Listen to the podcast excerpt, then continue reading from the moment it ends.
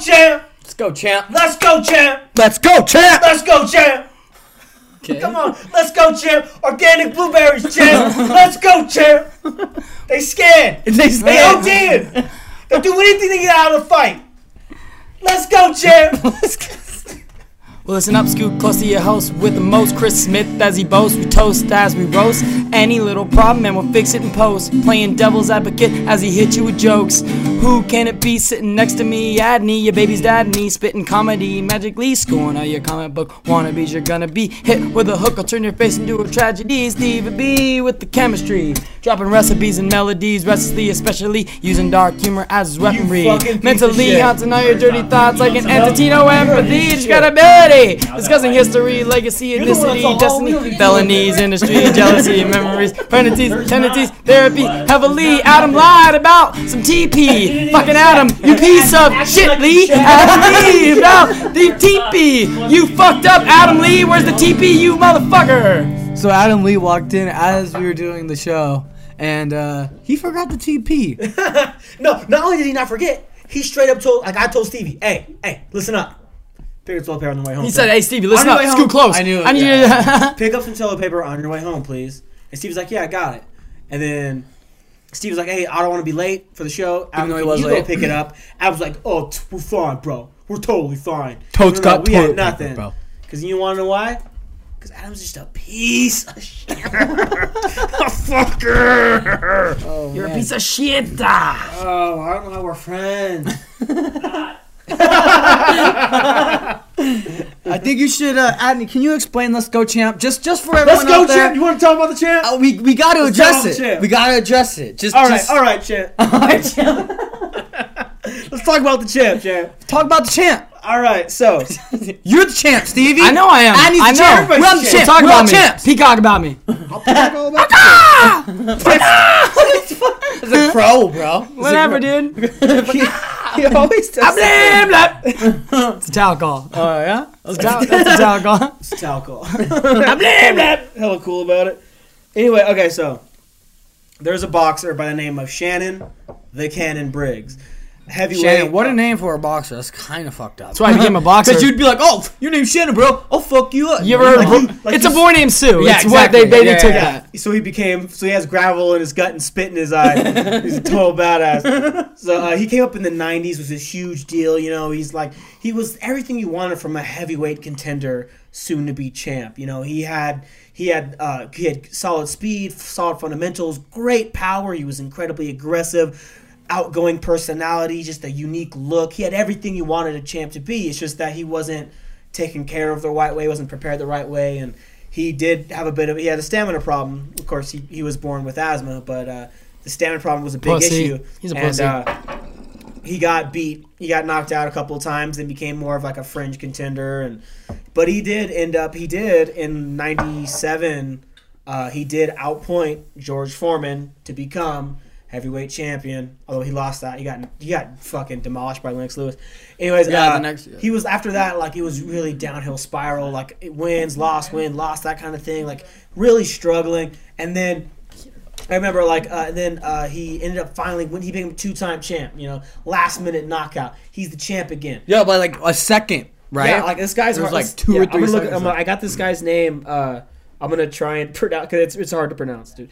Um, the guy that he beat. Okay, it's uh, Lagajovich. Lagajevich. Yeah, last minute TKO win. He has that power, dude. That power lasts. And uh, but then in his immediate that was in 2006, and his immediate first defense. I remember watching this fight live. I'm like, I, I want to see this guy succeed. Like I wanted to see it, and he fought a guy named Sultan Ibrahimov, and Ibrahimov. That's a fucking name, bro. yeah, Ibrahimov was like so much smaller than him, southpaw, and he didn't have a great style, but he, he outpointed. It looked like Shannon didn't even show up to the fight. He was just not there. And then like it was, and like you have like no in the boxing community, he was written off after that, and no one ever talked about him, heard about him again. Like he had that loss to Vitaly Klitschko, and like no one cared. Everyone's like forgetting about Shannon Briggs, and out of nowhere seemingly out of nowhere, he had like those unique dreads that was a trademark. He shaved all that shit off. And he started making these weird videos called "Let's." He says "Let's go, champ," but he was trying to get a title shot at Vladimir Klitschko, and he kept saying "Let's go, champ," and everyone in the box community was like, "Oh." this guy is just being gimmicky. He's just doing whatever trying he to can get a do fight, yeah. to get a title fight. And so everyone kind of wrote him, wrote him off. But the truth about it is, the motherfucker is incredibly inspiring. Like after Dude, he's so inspiring. like he, he ended up like he like he quit fighting. He he ballooned up, gained all this weight. Said he was, like, he was 400 depressed. Like he was like eating all this junk, putting this junk food into his body, and like he became he was just spiraling down, and he just hated his life. He wanted to kill himself, contemplating suicide. And then, like, he gave birth. It was uh, four years ago. He gave birth to his daughter, and it changed the way he's like. I He's like, be a- holy shit, I just broke science. He's like, I need to be a better man because he for- gave birth? I want a better man to be there for my daughter. I want my daughter to be with someone like me, kind of thing. Like, I need to show that the way. And he just changed his life. He got into shape. He started spending hella money on organic food and like, eating right, and like fucking talking about blueberries, champ, and all that shit. And then like he he's like in the he's in the gym working out in the middle of working out, and he just starts saying, "Come on." He's trying to motivate He himself. wanted, like, a- he, starts, what- what he, he- wanted to motivate himself. He's like, "Come on, let's go, champ."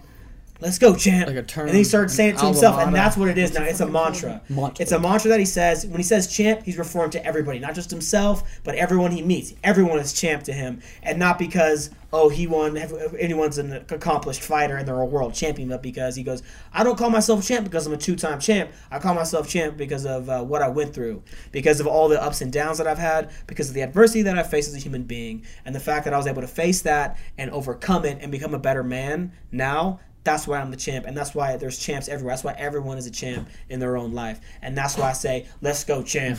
Let's go, champ!" And he just screams it all the time, and he makes these hilarious videos on Instagram. And uh, he was just recently on Joe Rogan's podcast, and he was one of the best episodes ever. Which is where absolutely I found out about him, and that's why I wanted to start the show with "Let's Go, Champ" because it's Let's super go, champ. motivating, it's super positive. It's just like whatever you got to do, let's go, Champ. Anything like- you refer to Champ, like- it's amazing. We, I recommend going and listening to that podcast though, because like like Adney was saying, the struggles that he went through, the ups and downs, like goes it's so detail. it's such a great story to listen to, and it's really inspiring. Like I'm sitting there just like welding, like oh I'm going, I'm gonna do even better. Let's go, Champ! Like, Like I'm gonna weld the fuck out of this shit. Let's oh, go. oh man, Like, it no was great. you do, It was great. Blueberries, Grandpa! and what's funny is like I actually, I, like I, I told uh, Chris earlier today, like I said it in the gym today, like, uh, cause like we, we went uh, we went to Vegas. We're gonna get to that in a minute. We went to Vegas, but as soon as I came back, today was the first day I went to the gym since Vegas. I walk in the gym and there's a bunch of these. Uh, I walked in early. There's a bunch of these guys trying to do a class. They're hitting the bags, and there's one guy hitting the bag with them, and he's trying to motivate him, keep him going. He's like, "Come on, everyone, come on, let's go!" Like he's out of breath too, and he's just like, "Come on, guys, we gotta keep going, keep fighting. Come on, just a little bit longer." And then like I, like, I just look at him for a second. I just start yelling at him. Let's go, champ! Oh, Let's go! Let's go, champ! And- like I had a couple. Did it work, or I got a couple of chuck- I got a couple of like, chuckles. nah. I got a couple of chuckles. It wasn't as motivating. Yeah, As, the- couple of times like this guy's fucking insane. Yeah. yeah, no yeah, champ. Let's here. go, champ. Where's your belt, champ? I think you spelled chump wrong. yeah. yeah, even though I was talking to them, yeah, that Yeah, makes a lot of sense. I'm just making jokes, Adney. Yeah, but so I just wanted to Cold address it. open. I wanted to. I need to explain it. That's why we're open. Let's go, champ. yeah, seriously, say it to yourself. Be positive. Anytime you're motivated, Let's go, champ. if you're out I say it to someone, I'm not jacking just, it. Not just exercising. Masturbation, doing anything. dude. Let's say you're, Masturbation. let's say you're, Masturbation, you're that's a fucking the good one. hottest chick you've ever banged, and you're about to bust, and you're trying to hold off, or maybe you're getting tired, like you're you're getting exhausted from doing all this work for fucking her. Don't give up. Just say it in your head. Let's go, champ. Don't. Whoa, Let's whoa, whoa. champ. You're about to nut, Let's go, champ. you're about to nut. Don't say "Let's go" because that's triggered. That's I'm gonna come immediately that's after that. You let's stop, champ. Let's stop, champ. How about you stop, champ? stop, Calm down, champ. champ. Calm it down, Hey, champ. no, hey, no negativity, champ. This ain't about negativity. It's about positivity, champ. Come on, champ. You're better than that. if you go, champ, she ain't gonna call you the champ, champ. Also, also, as soon as like you're done uh, fucking anyone, guy or girl, or as soon as a blowjob, anything happens, Ask them for their him name. champ. No, start calling him champ. like, way to go, champ. That's right. Do it. I'm gonna do it. I think I'm next gonna do it, too. Next time I get laid, I'm calling the girl champ. yep. Next time Ree gets it, I'm like, good job, champ. Great blow job, champ. You gotta get hyped though, cause like you gotta jump off the bed and start jumping around. I'm let's go, champ. God, not in Trump's country, dude. Someone's gonna get Let's arrested. go, champ! Someone's getting arrested. No, you that. gotta be excited for him. To, let's go, champ. Yeah, yell that at Bernie Sanders. Let's go, champ. Let's go, two percent. yeah, let's go. The blacks and the Native Americans. Everybody loves Yeah, me go to stand because up, they go, call champ. me the Let's champ. protest, champ. Let's Oh. stop this pipeline, champ. You guys, we got shout out this week, guys. I ain't got nothing for none of y'all, cause y'all suck. I'm just kidding. Rate and review us. We didn't get a new SoundCloud follower this week, so We didn't get any more reviews. We haven't Uh, been. We, it's been a. It's been a on, Cha- hey, come slow on, week. champ. Come on, champs out Come on, there. champ. Come on. Give us It's a rate and review on champ. Come on. All right, so let's just get to the show. Oh yeah, mi- uh, mini shout out, fucking. Uh, if you listen to the show, you know who this is. Butters. Butters. Who's the boy with eyes full of wonder? Who thinks being yourself is the best thing to be? Who's that rascal with the tweezers in his pocket? Everyone knows it's Butters. That's me. Jumping in puddles, skipping down the hallway. Head goes to the petting zoo. He loves John Elway. Who's No way. that tyke with the cutest little dimples? Batting his eyes at every puppy he sees. If you look inside yourself, you might be surprised when you find a little boy named Butters. Well, that's that's me. Yeah. Hey, uh, Butters, yell at the people. Say hi. You're really loud. Hi. God, you suck. Hey, Fucking. hey, that sounded like a fucking hiccup. You're the worst fucking Hey. friend I've ever had. You're, I'm. You know what? You're right there. You're right there with Adam right I now. know what you want me to yell. You're right up there with Adam. I like. I don't know what you want me to yell. Nobody knows what you want you to yell.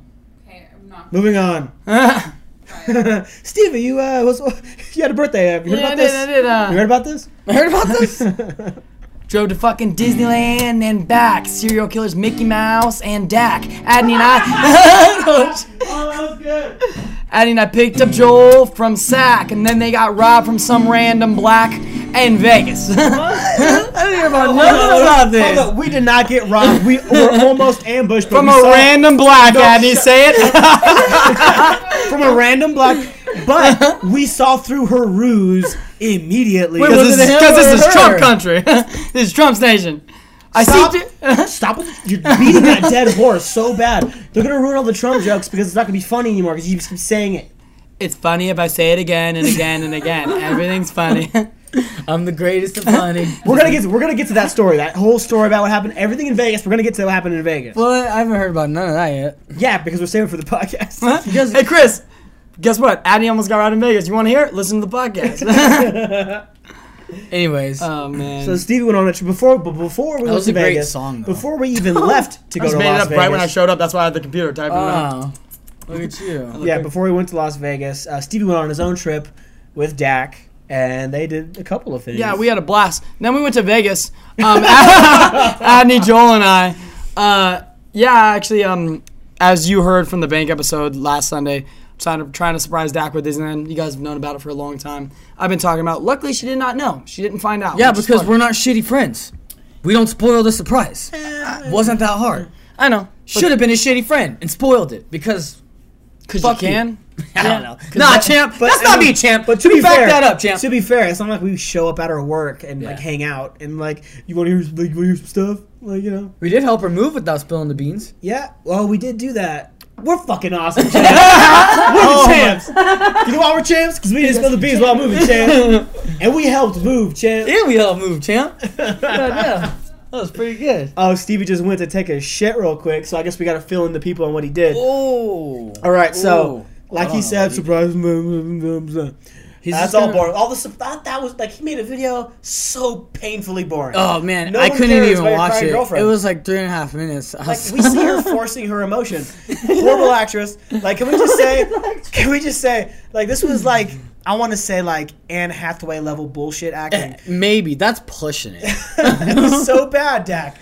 And Uh, like, where's the listen- production value, bro? Like, come on, let's Oh, get some God. lights in there. Can we put some makeup on it? Oh, I didn't can say we, Can we make our I actress shots actually like Shots fired. presentable? I mean, men and women. You don't want either of you don't want your male actors looking like shit. I mean, obviously, you don't want him like with a huge giant beer belly. That's obviously why he didn't show dust all over in his it. face. Yeah. a fuck just gross, ugly, just triple chin because he's doing a weird stance. You don't want that in your guy actors.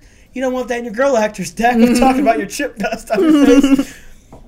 She also didn't know, but with Stevie, you always got to know that it's probably going public. Like, so shit, I'd like, always you know, be like, thing. no. Here's what I think happened because like he's obviously shoving uh, like a, a his, his phone in her face, videotaping it. So she knows that he's she's being videotaped. So she was like, act like she was like, "What the fuck? This is uncomfortable." now it's even more You know what I mean? Yeah, just if it me was like if, if it, like if it was a secret recording, I bet her reaction would have just been like through the fucking roof, It crazy. Like she would have screamed out loud. candy camera. You want candy camera now? But What? as it stands, uh, horrible actress, uh, horrible video. That's so weak. No, I yeah, know he, he posted is. this cute little video or whatever, and it was about him surprising Dak on the way to Anaheim. It was adorable. No, it really was. It was- like, it was in all adorable. in all honesty, it was an adorable little video um, of a guy surprising his girlfriend with like a, an incredible birthday thing, and they went to fucking Disneyland. Like, who? What girl doesn't want to go to Disneyland? Who grew up watching Disney movies and shit, and still idolizes Ariel? Only way you can go to Disneyland though is if you get that easy, that platinum pass or the easy pass or whatever. Because You if you're not getting it. the passes, no, no. you're like sitting for four hours. You know what's great is if you know what you're doing, you can score a lot of drugs off the actors. it's a serious thing. There's a lot of cocaine. that is Cocaine. just- it's and sex. Like oh my god, if you like look up some articles that were uh, done that are interviews of the people who worked at Disneyland, it gets fucking nutty, man. There's And just, Disneyland? oh, dope, dope. Really? Like where? What, what? What are the spots? Let me like everything about it, like because like everyone who has like the the rules in order for you to play one of the Disney characters is like remarkably strict. You have to like like you're physically you have to be able to write with both hands. Uh, you, have to, be, able to stay in character 24 hours. You have to be in phenomenal physical shape. You can't let off for a fucking second. Really? You have to be like everything that the kids could imagine the characters to Oh, be. dude, they're juicing. Yeah. like there was like this this video of some dude who went up, the guy who plays Gaston from uh, Beauty and the Beast. Some regular like broy dude went up to him. This dude's like hella like muscular and he's like, "Oh, I'll just do a push-up contest." And the dude got his ass beat by Gaston. Gaston just fucking just destroys him with a push-up contest. Then starts doing it with one-handed, and he starts talking shit too. While he's doing one-handed push-ups. Damn. Like you got to be in phenomenal shape. And the hair, the How do wigs that they make you wear about- are like 50 pounds. You, I'm telling you, I read these articles. Like I didn't just make it up. I'm not just like a, I'm not a, I'm not crazy. okay, okay, okay. Sounds like you're crazy for Yeah, Disney, bro. It's the first time a shit has ever Dude, happened I on the show. I appreciate Mulan. I don't know how many times I gotta tell you this. Mulan is by far the I like best. how I went to the one. I went to the bathroom. Listen, I had to take a shit. This is the first time a shit. They know that. They This know is the first time Oh, a yeah. serious shit has happened on the podcast. Usually we don't have to take shits.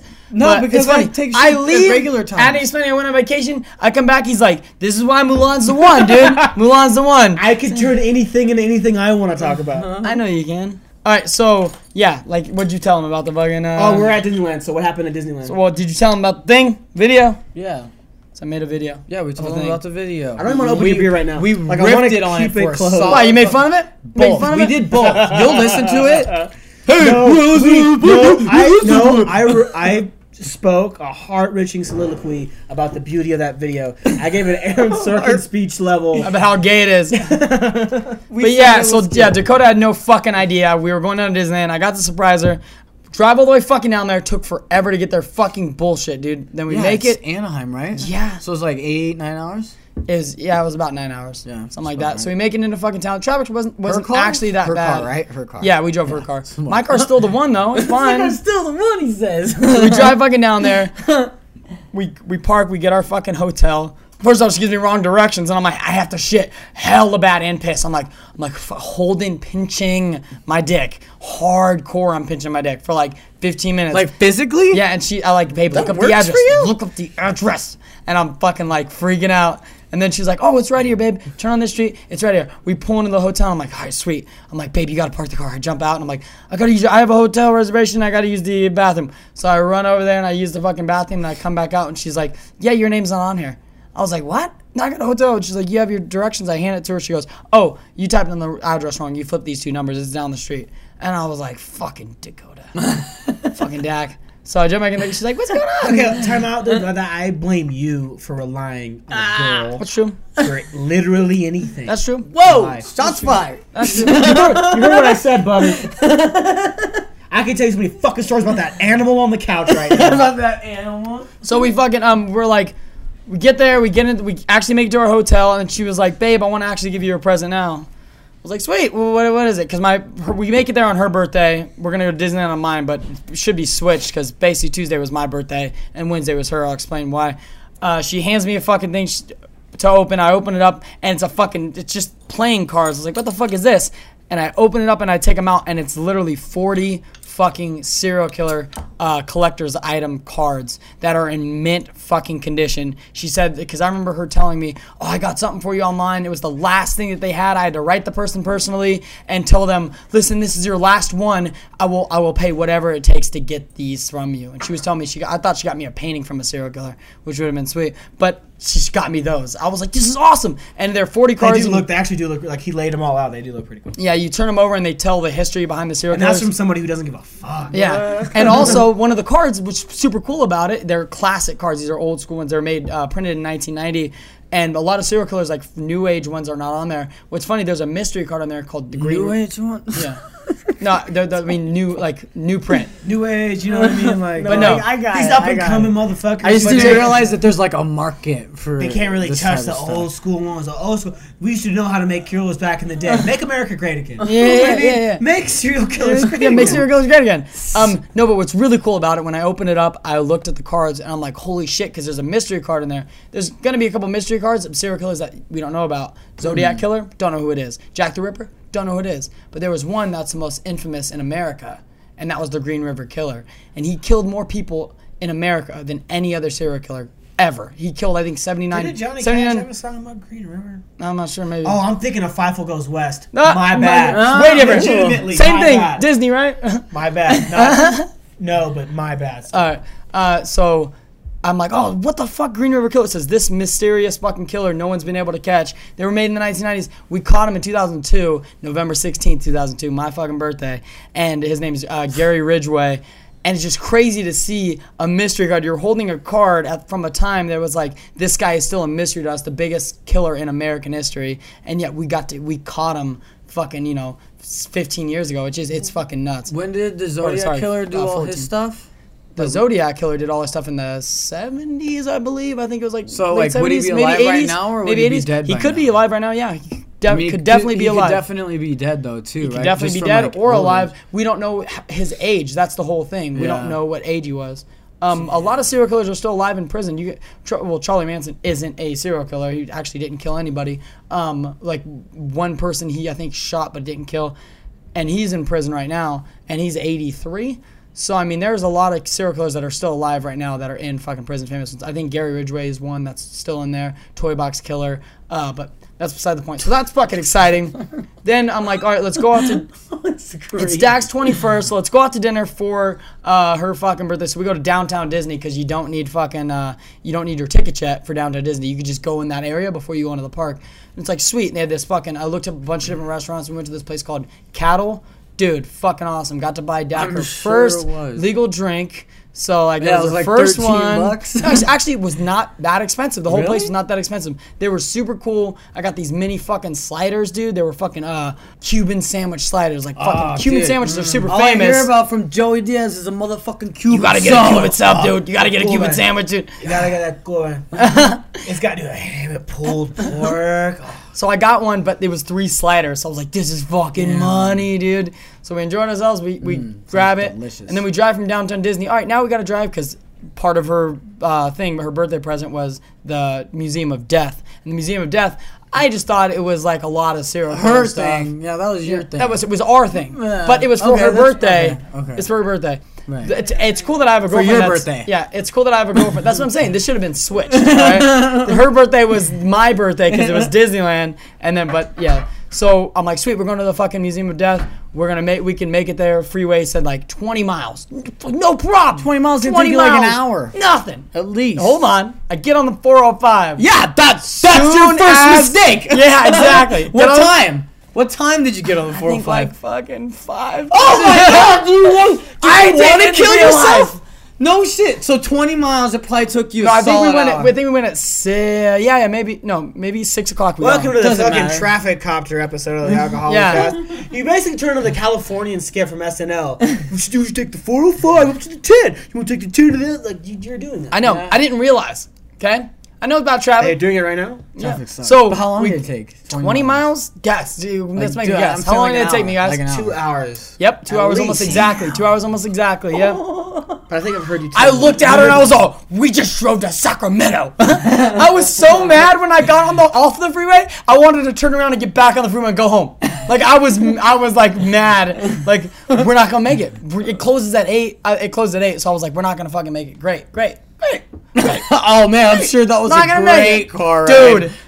6:45 rolls around, and I'm like, great. We have an hour and fucking 15 minutes. I think 6:45 we pulled off.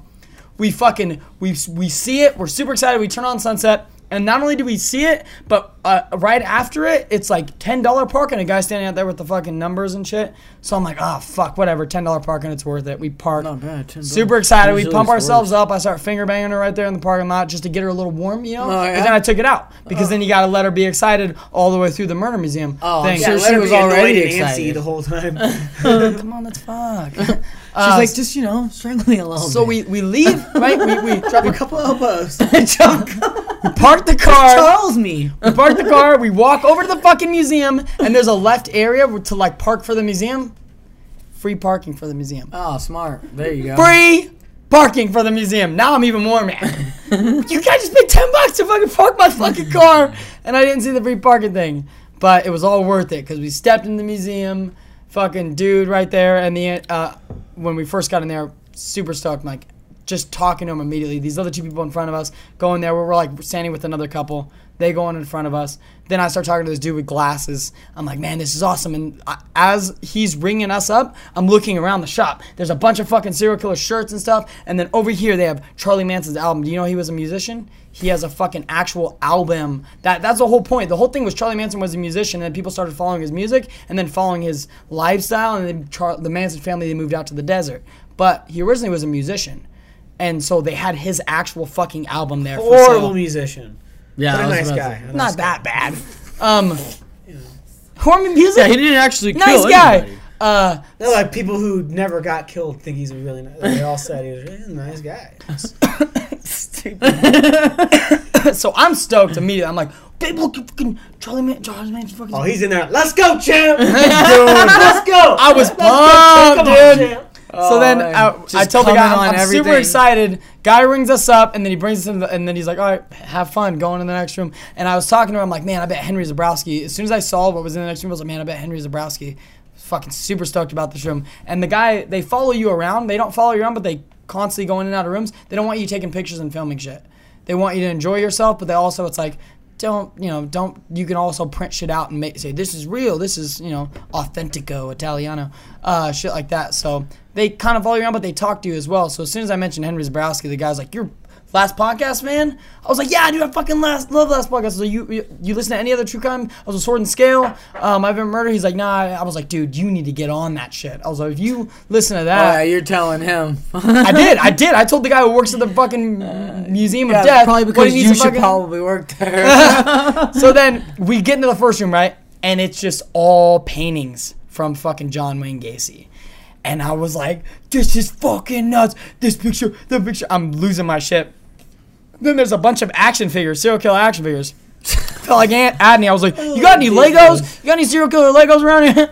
like, that's what Legos needs to look into, Adney. Why? You know what I'm saying? Like, I That's guess- a tiny market. yeah. Not worth For it. me, because I'm a tiny man. so that's Yeah, fun. Yeah, like, like your core audience is like ten year olds. Parents aren't gonna buy that shit, but it would Hey, be cool. you gotta make now- them aware that they are they could get kidnapped Lego- and murdered by serial killers if you make sure that they give them a Lego that says like build this Lego. guy who could kill you eventually. Lego. They'll just get faster. It'll be and one open up a big lot more Lego. serial- But they do have a thing. It's called like in creative suggestions or whatever on the website where you can like basically make your own little things and send it to them, and they might make it a thing. Oh. like they did that with Ghost. Instead of just like Jonestown Massacre, you should, no, you should because reenact like, the Jonestown so, Massacre. like people did both like Back to the Future, like the DeLorean. Yeah. uh, time machine as Legos. They also did the Ghostbusters, original Ghostbusters, as in Lego form, I- and those both became like mass-produced uh, sets. See, I can just I can just do my how- own thing. like- but fuck, like- fuck Legos. I'll just do it myself. I'll buy it. I'll buy a thing that just lets me build like a little house, little thing, and with like palm trees and stuff. And then I'll buy nine hundred and like eighty little figurines, just like plain figurines, and I'll just lay them all on their backs, and then I'll take a fucking bird's eye shot of it, and that'll be the Jonestown Massacre. It was like almost a thousand suicides. That'll that'll work, right? That's a thing. And be like, listen, this is what you need to look into. People will buy this. There's a market for this. You need to touch all markets, Chris. Touch all children and markets. adult children with through markets. So um, Uh, sorry, I'm, I I'm super pumped about the fucking room. There's a bunch of cards. So like, wait, John Wayne Gacy, like you mean paintings of him or paintings? Paintings he did? that he was a painter. He was as a painter, well? yeah. So like he painted his, his victims or something. no, no, like no, that? no, no, Oh, no. so he, he, painted. was just he, a he random had this. paint- He had this persona called Pogo the Clown. So it's got like all their hobbies in he each had a, fucking yeah, room. Well, he had a. So he was Pogo the Clown. Okay, Pogo the Clown. It's like the Hall of Fame for any sport. It's like here's your stats and Ah. Yeah. other things. So listen, Pogo the Clown was John Wayne Gacy's clown. He was a uh, politician who basically created a construction company and then started bringing like young boys into the construction company and then bringing them home, giving them booze, and then doing this thing called the rope trick on them, or the rope trick, or like uh, the fucking handcuff trick. And he would trick them into putting shit on, and then they would tie themselves up. He would show them the trick first because he was a Pogo the Clown magician. So he would show them the trick first, and then he would do it to them, and they don't, they don't know what he's doing. So then he had them obviously tied up without doing anything, and then he'd rape, kill them, and then bury them in his attic or basement. And they found like like it's He like, actually buried him in his basement. yeah yeah. there was like 29 I think. So wait, he has a He's a basement that's just fucking- like he had a basement dirt? that was just yeah basement that was all like So it was a more it like was a underneath his cellar. floorboards underneath underneath his floorboards basically uh, and it it, make it underneath the stink cellar a little bit. yeah he got caught yeah there's a lot of bodies like we didn't expect this at all like, we did not expect this he's a politician it's fucking crazy but he created this persona called Pogo the Clown they had his real clown shoes there fucking nuts uh, Pogo the Clown I talked about him last when we talked about Were about they the- all bloody? no they were normal um he washed the blood off pretty sure Come on, but let, let him be. they had Isn't that fucking they with had evidence? actual handcuffs from like from I think one of his victims either or maybe the handcuffs that he got handcuffed with. It didn't specify, but it was shown there. And uh, he's the clown that I talked about when we were talking about crazy killer clowns. Most clowns, what they do is they they make their makeup uh, circular. Every, no, there's no sharp points to makeup in any clown. It's supposed to be inviting. Every clown's circular, uh, lips, everything. Like even the point of your mouth. That's why they make it a circle around the mouth. Pogo the Clown, if you look at his pictures, it's all points. Everything's all pointed. So it's for some reason you don't know why, but you just look at the picture without even knowing who he is, and you get this eerie, weird feeling. And it's because your mind is so used to these clowns having these round circles, and yet you have points on this one person. Or it's right, he's just a fucking fat clown. That's Yeah, yeah, creepy. it's also scary. Um, but then they had like all Oh, these fucked cards. up a fat clown. They had all these cards on the wall, like all a bunch of fucking serial killer playing cards like mine, but a different set and I think from a different company. And I'm looking through all of them on the wall, and I'm like, H. H. Holmes, you don't, you don't have H. H. Holmes here? And they were like, Oh, I'm pretty sure we do. And I'm like, You guys don't have. I was like, not upset at them, but I was like, How do you not? How do you not have fucking Holmes? Like, seriously? And we talked about Holmes before, fucking, you know. Uh, you know, 27 and 200. so, uh, and I'm soaked. And then finally the guy found it, but it was like hidden inside a case. And they had all these letters. They had fucking the Night Stalker, Richard Ramirez. He he used to uh, because serial killers is very weird. Serial killers get a lot of fans and a lot of fan mail for some weird reason, but a lot of females as well that look at it not in the sense of he's a serial killer, but look in a sense through uh, evolution as he is a he's something to mate with because he's going to be protective of my baby. Like he's going to be protective of me and my baby because he'll kill for me and not just he'll kill me.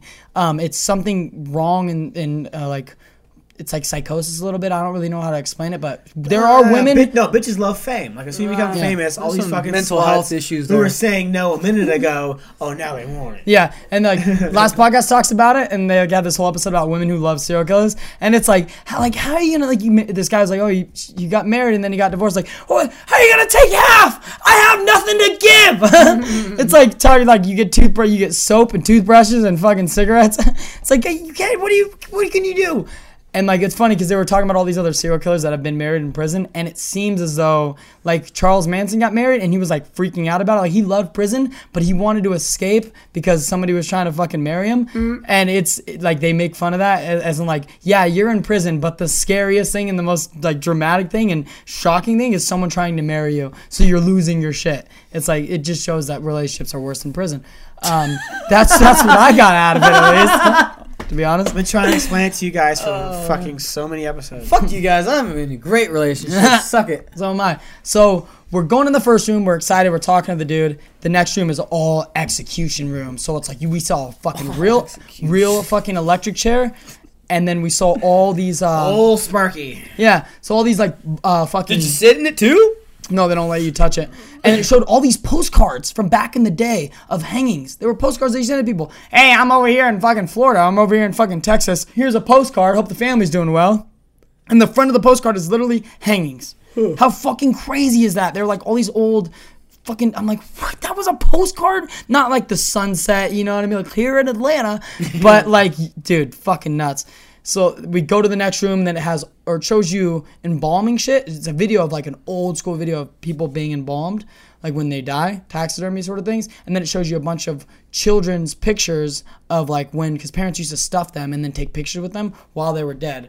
Like there was this huge thing that came in like the turn of the 20th century. People used to take pictures of dead bodies, children, grandparents, whatever have you. They would seriously set them up and take pictures. And it's creepy as fuck. It's the weirdest thing ever. And then they had an original suit that they would bury people in. They always printed out the same suit and made the same suit that they would bury people in. If people, you know, back in the day, it's just like here's our hmm. suit from our funeral company, for instance. And then it had a real mummified body inside of a fucking coffin.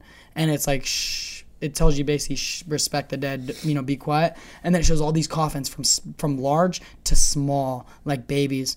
And then uh, on the wall, it was a little tiny fucking white bag with like a Ziploc bag, little thing. It was like, it was just all white with a little zipper on it, and it says, "This is a baby's body bag or a random limb bag." it literally said that right next to each other. It was fucking great. And then I got to see it was like a big room for that. It looked like a Christian funeral room, and then which is fucked up. They put to the side the Jewish funeral little area, which is just a little tiny cubby. The Spanish fucking area got even more uh, larger space. It was Dia de los Muertos, so it was all this Day of the Dead shit, but from back in the day. It was all these fucking uh, skull uh, candy skulls, crazy ass flowers, and all this shit. It was beautiful. It was like super vibrant and light, which is way different than how we view it. It's all dark and, and eerie here and in the States and like especially with Catholics, Christians. But then you get uh, the dead is almost more celebrated in Mexico. Like I think they celebrate Dia de los Muertos like November 2nd or something. But it's all colorful and like vibrant because they're trying to honor the dead and uh, they bring candy to the gravesites or what the people Right. liked. Uh, so we got to see that, which is really cool. And then the next room, you go in there, and this is where it starts. Is to this get- like two stories or something? no, this place is just one little area. But this is where it starts to get fucking brutal. You turn into the next room, right? And as before we even walk in there, like when we're in the first serial killer room, actually, there's this. The door opens. That's like to another room. That's the room that we're we're just now walking in. But they walked out of the door. It's like the exit door. And the girl's like, I just can't. Oh my god, I just can't. I just can't. And this girl's like, It's gonna be fine. It's gonna be right. And it's like, You're fucking being dramatic. Quit being a fucking pussy. Oh my, it, like it really bothered Dak and I because I'm like this fucking bitch over here. I just can't watch it. I gotta leave. It's like you paid mean, money yeah, for this. stupid. You see everything Yeah, if you paid sure. money for it. And then you walk in the room and turn to the left and it's like You just want attention. Seriously, there's no one to get attention from. There was like eight people there. so uh, you walk in and turn the left and it's all these fucking real Polaroid pictures and then it's a it's a little plaque that reads. And it's all these Polaroid pictures of naked people, but it's it's the same three naked people. It's a female looking at the camera, shoving a fucking knife into this dude's fucking scrotum. Then it's a next picture of this guy getting his fucking foot sawed off with a giant saw, and the next picture of him having a, his own foot in his fucking mouth. He's like laying sprawled out dead. It's basically a naked female and a naked dude fucking with the dead guy. And then you read the thing, and it says this girl and her boyfriend killed her husband. They fucking got high, brutally fucking murdered and tortured this guy, chopped off his fucking body parts, everything fucked on top And of him. And you know if they showed that shit on the view, all those fucking clucking chickens would just be all like, "Oh, you do it, girl. You he deserved it. How dare he uh How dare he be dead in front of you, girl? You know what I mean? leave the seat up or How dare he let you not fuck on him with your boyfriend? fucking bunch of fuck you. So I'm like, whoa, these are real fucking photos, man. And it said like this. It, I wish it said this. Basically, what it said, this dumbass bitch is what it should have said. But it said this female, blah blah blah. I gave her name, her and her boyfriend. That they knew someone at the Kodak company, so they went there. A friend of theirs turned in the camera, and the film was developed. And then somebody else saw the film, and that's how they got caught. I'm like, you, if you're gonna murder somebody and take pictures of it, learn to develop. Simple as that. Take a development class. Develop your own photos. If you're gonna be doing some gangster ass shit like that, I would suggest you don't tell anybody about it. You, you, you just don't do that. It's for you and it's for him. And it's, it's the love between you guys fucking on this dead person. That's fine, but you don't take it to Walmart and Yeah, be that's like, "All right, I'm gonna pick this up at three. We cool?" Yeah. Like you don't throw, don't say throw anything. him Let me, twenty uh, bucks and be like, "Don't you you didn't No see Benjamin. nothing. What happens in my apartment stays in my apartment." You know that doesn't happen. This will happen to you, bro. Yeah, so I'm, I'm looking at those. I read all that, and then I go to the left, and Dak is. I'm walking with Dak and following her to the right, but then she turns around and she points to the room to my, or she points to the glass wall on my left. She goes, "Oh my God, babe, look, Heaven's Gate." And I turned, and I was like, "Holy shit!" Heaven's Gate was a fucking. sorry, dude. Uh, it was a suicide fucking like alien weird cult to where they thought that the alien mothership was coming. They actually had uh, videos that they would send out to people and they'd go around and try to get people to, to come join their cult. And it's called the Away Team. The Away Team, they had like these fucking patches and they all wore Nikes and like black jumpsuits basically, and they all slept in bunk beds. And they were basically the alien ship is gonna come down and we're gonna kill ourselves. The only way to pass on to the alien ship is for our souls to pass on. And we kill ourselves, and then our souls pass on to the alien ship. And it's just weird, dude. Family Guy did a perfect example of it in an old episode. Ad knows what I'm talking about. And uh, I do. yeah. So you, you, when she pointed in there, I looked in there, and it's the actual bunk beds from Heaven's Gate. So I was like, oh my fucking god! They had the actual roped off like tape, the yellow tape. They had the actual tape on the ground, and then they killed themselves by poisoning. Like they took pills and they mixed them up with like an applesauce, and they had the actual applesauce from the fucking Heaven's Gate, and then the actual fucking bottles of pills that they actually used. So it was like, fucking whoa, this is real. And not only that, but they showed two fake bodies dressed in the same exact garb that were, uh, Heaven's Gate, the people who killed themselves, was in. One person was laid one way, the other one person was laid the other way. And then there was a fucking video playing in the center of the room, and it was their tape convincing people to come join the cult. So it was like, oh, this is fucking sweet. and then Dak's like, come over. I was like, oh, I'm excited. I'm excited about this. And Dak's like, no, you need to come in this room. And I'm like, all right. She drags me into the room, and as soon as I get in the room, You guys are just fucking coming all over each Yeah, other. How riled up were you guys afterwards? I'm just, just- attacking dude, each other. I just it's weird because it's like it's weird being in this type of relationship where I can be comfortable liking shit like this without feeling like oh I can't tell my girlfriend I'm into fucking you know I'm fascinated by serial killers and murder and all that stuff. So it's cool that she's just as into it. I don't feel weird. um, and even the guy I talked to, I'll tell you this. We have shared interests, guys. it's, it's so adorable. So she takes me to the room and she's like, "Babe, God, you gotta come me see this room." puke. And we walk into the room and it's fucking Charles Manson's guitar. 12 string guitar on the wall in a glass case. I was like, no fucking way. And it's playing a no Charles Manson. stairway. It's playing a Charles Manson. That's fucking good. It's playing a Charlie Manson video of like there's a documentary of somebody that went there and like recorded the Manson family. And there's a lot of shit didn't I didn't know about it. And I was like watching the video and it was like they would fuck like they would fuck there and they would have kids and when they'd have kids they take one of uh, Charlie's guitar strings like the fucking the E string like the very very thin one the high one and he'd fucking tie it around the umbilical cord and stretch it and fucking snap the umbilical cord with his guitar string which is pretty metal as fuck. Like that's super metal dude. It's metal right Addy? It's a little metal? You said that.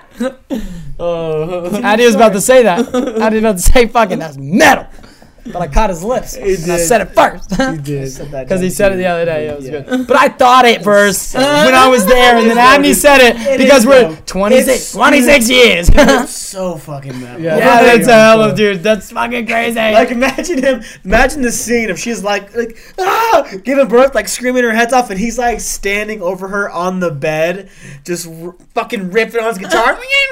Get this baby! Come on, champ!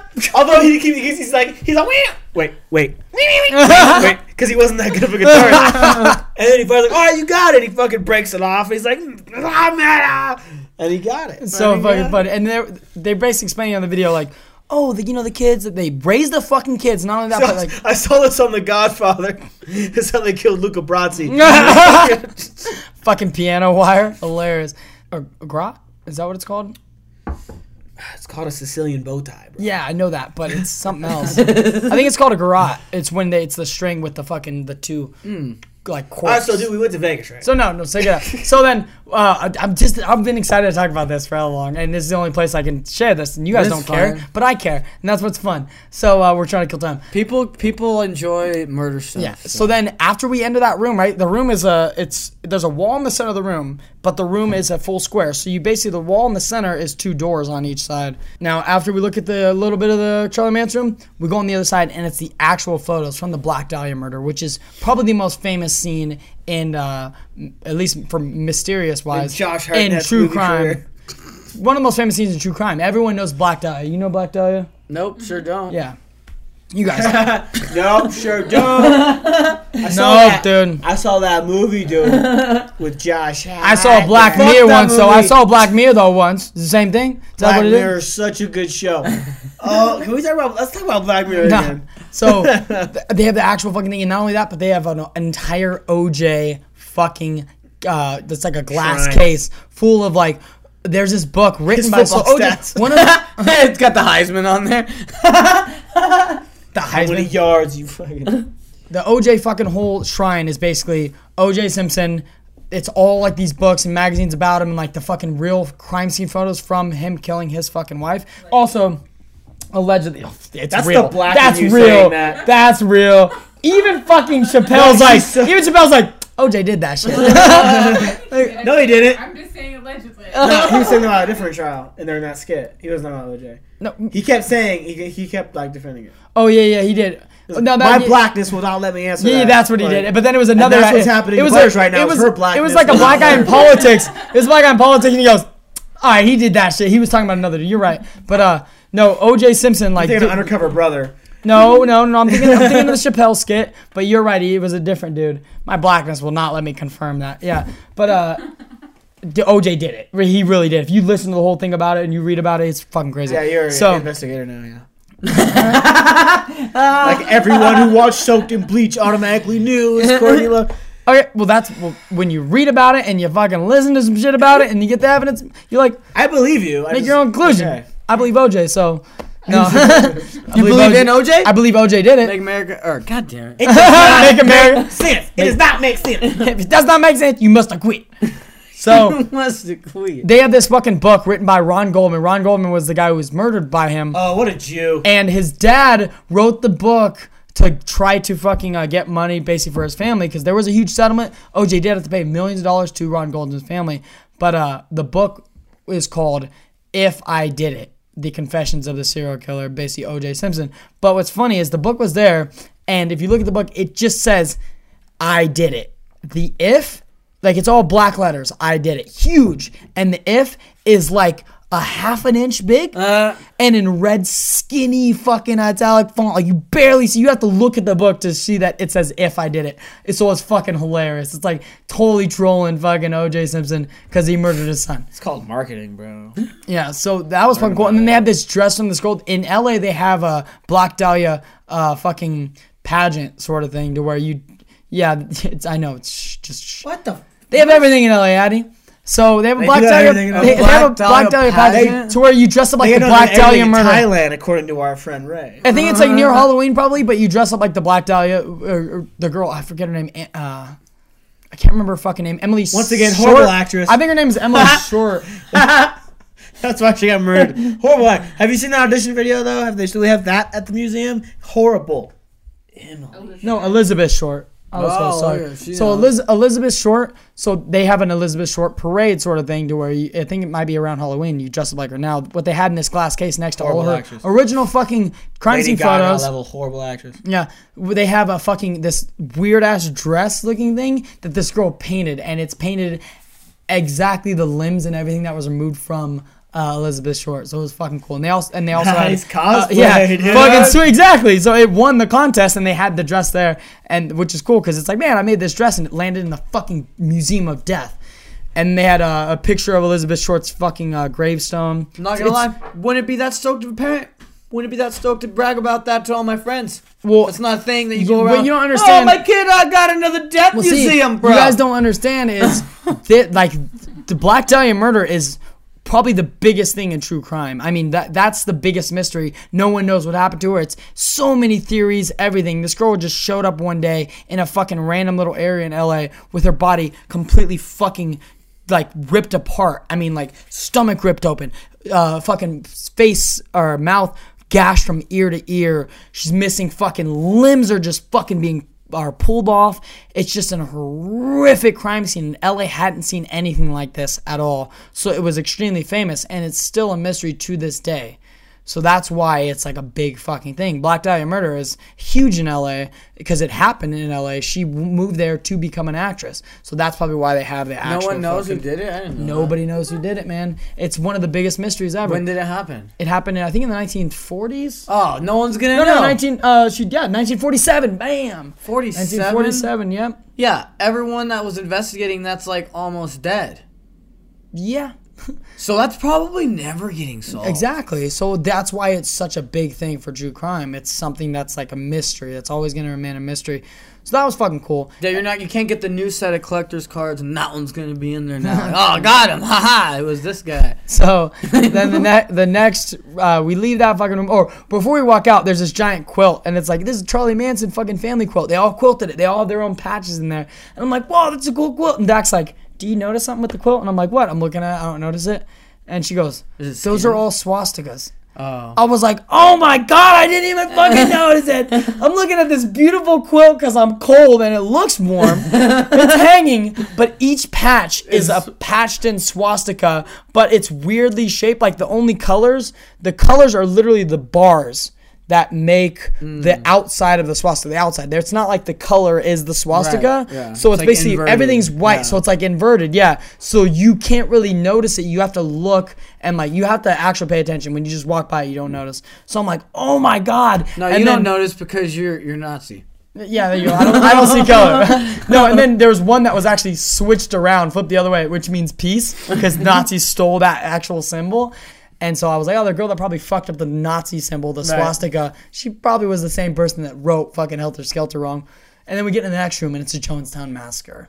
And they have all these articles and everything from Jim Jones, who looks like an Elvis character, and he's responsible for fucking the biggest mass suicide in world history. And this happened in November 18th, 1978. And it was almost a thousand people. Wow. Yeah. 30, we just celebrated the 38th Well, year. if you look like the king of rock and roll, you could get a lot of. That's true. Way that. Yeah, we did. So we just celebrated the 38th So how many year. people was it? It was nine. I think 980, 990. Like, Oh, look it up so right now. 980 less How many dumbass people? How many people killed That's themselves not in even that many Jonestown people. massacre? Oh, kill Jonestown. it, kill oh, it. there you go. That's jury duty. Jury duty. Dude, bill collectors, bro. So they have the actual. 909.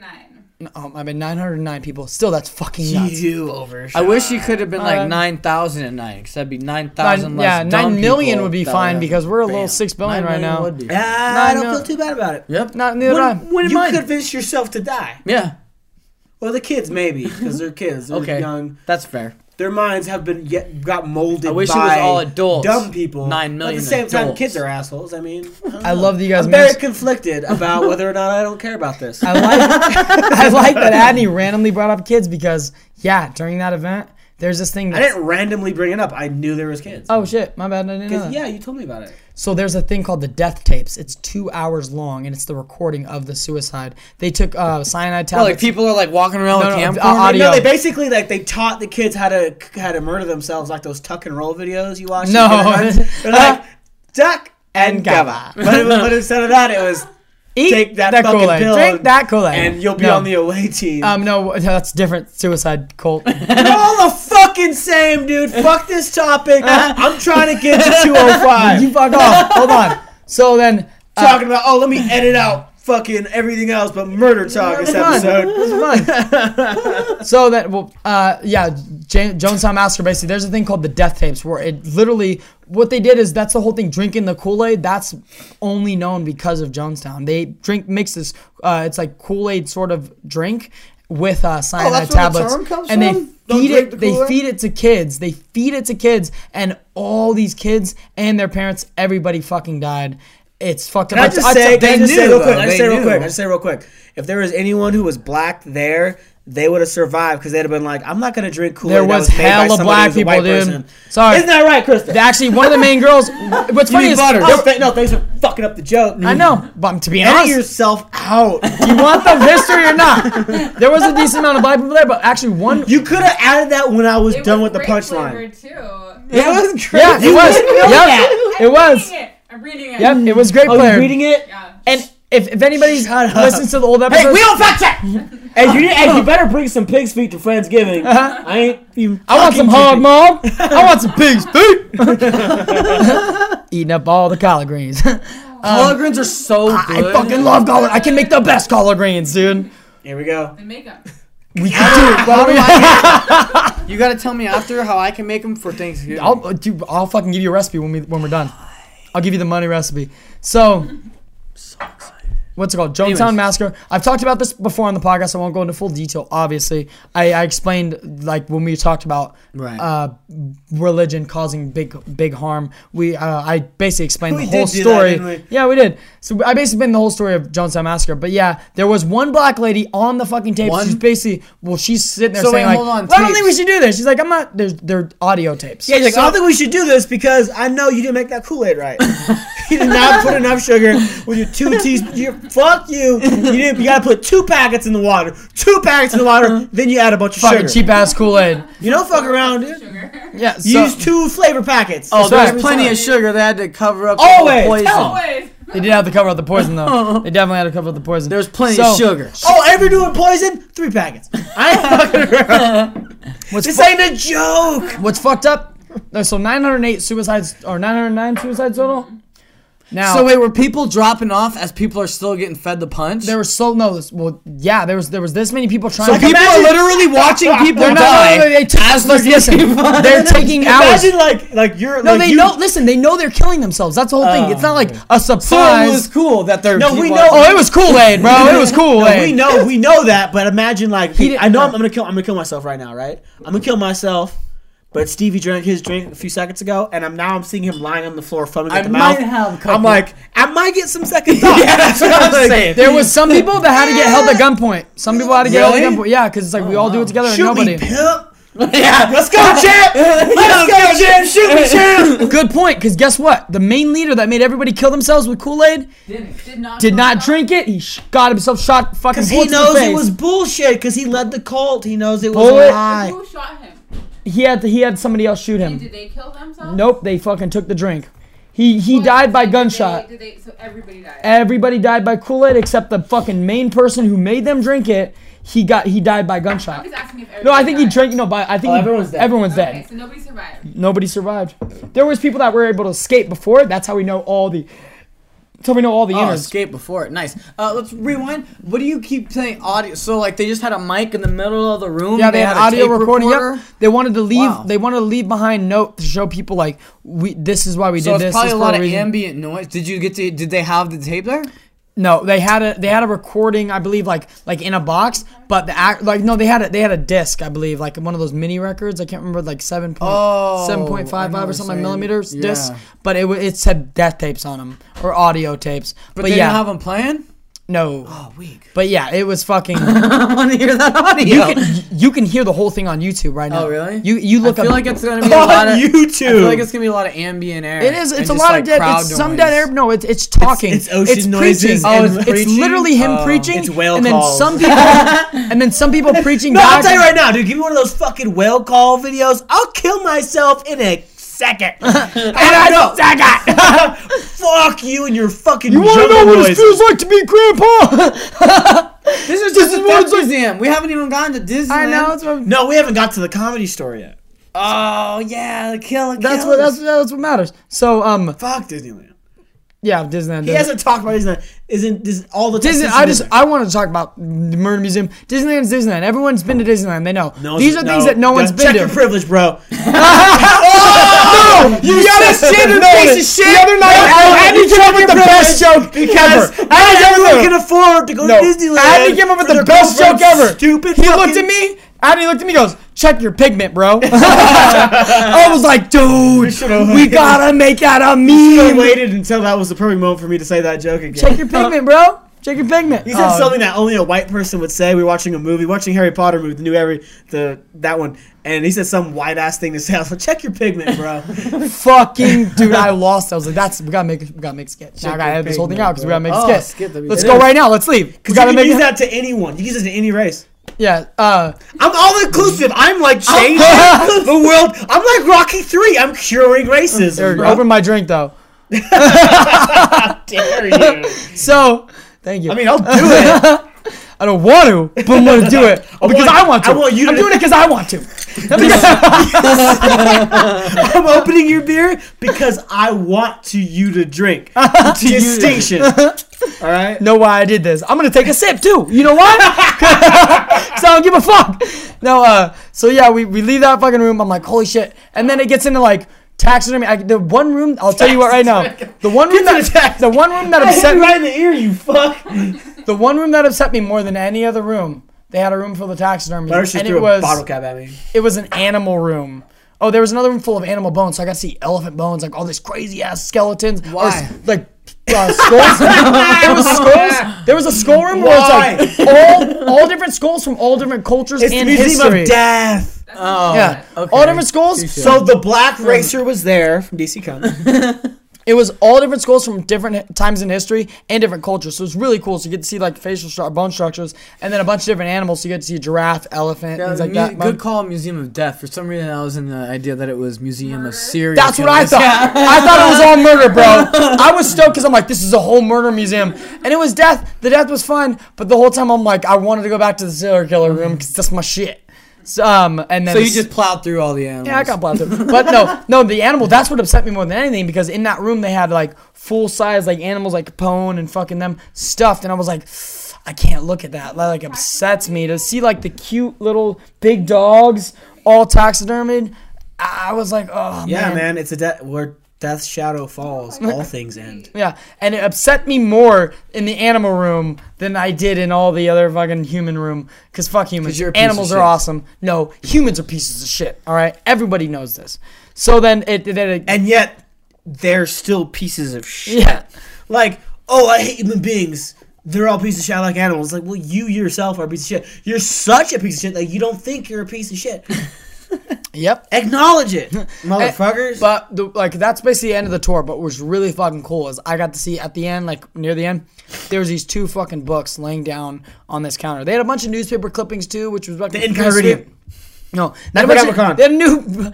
I wish they had a bunch of fucking newspaper clippings from like all these times, like real newspaper clippings from like these serial killers and these murders that have happened. But what was really cool is they had these police reports on the counter from two fucking serial killers.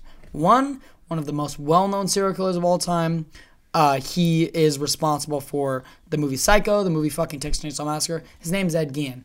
He only killed two people. He's super well known. That's what um fucking Norman Bates is based off of. But he only killed two people. His last victim happened November 16th, I think 1930 something, 1939 or something, or 40s, 43. But on my birthday, I had a lot of crazy shit happened on my birthday. So that's Ed Gein. But then the other one was a fucking police report of confession, the written confession from Jeffrey fucking Dahmer. I was like, what the fuck? It's a written confession from Jeffrey Dahmer. I'm like flipping through it, freaking the fuck out. You can't really read it. It's a copy, obviously. Uh, so that was fucking cool. I got to see that. And then when we left, I got to talk to the guy for hella long about just serial killers. And I'm like, oh, I feel at home here. I could talk to you. It's not weird. And the guy was hella nice to us. I feel at home with you, bro. We should go camping sometime. Yeah. we buy fucking some shirts. We leave the place. We're super stoked. Fucking place was awesome.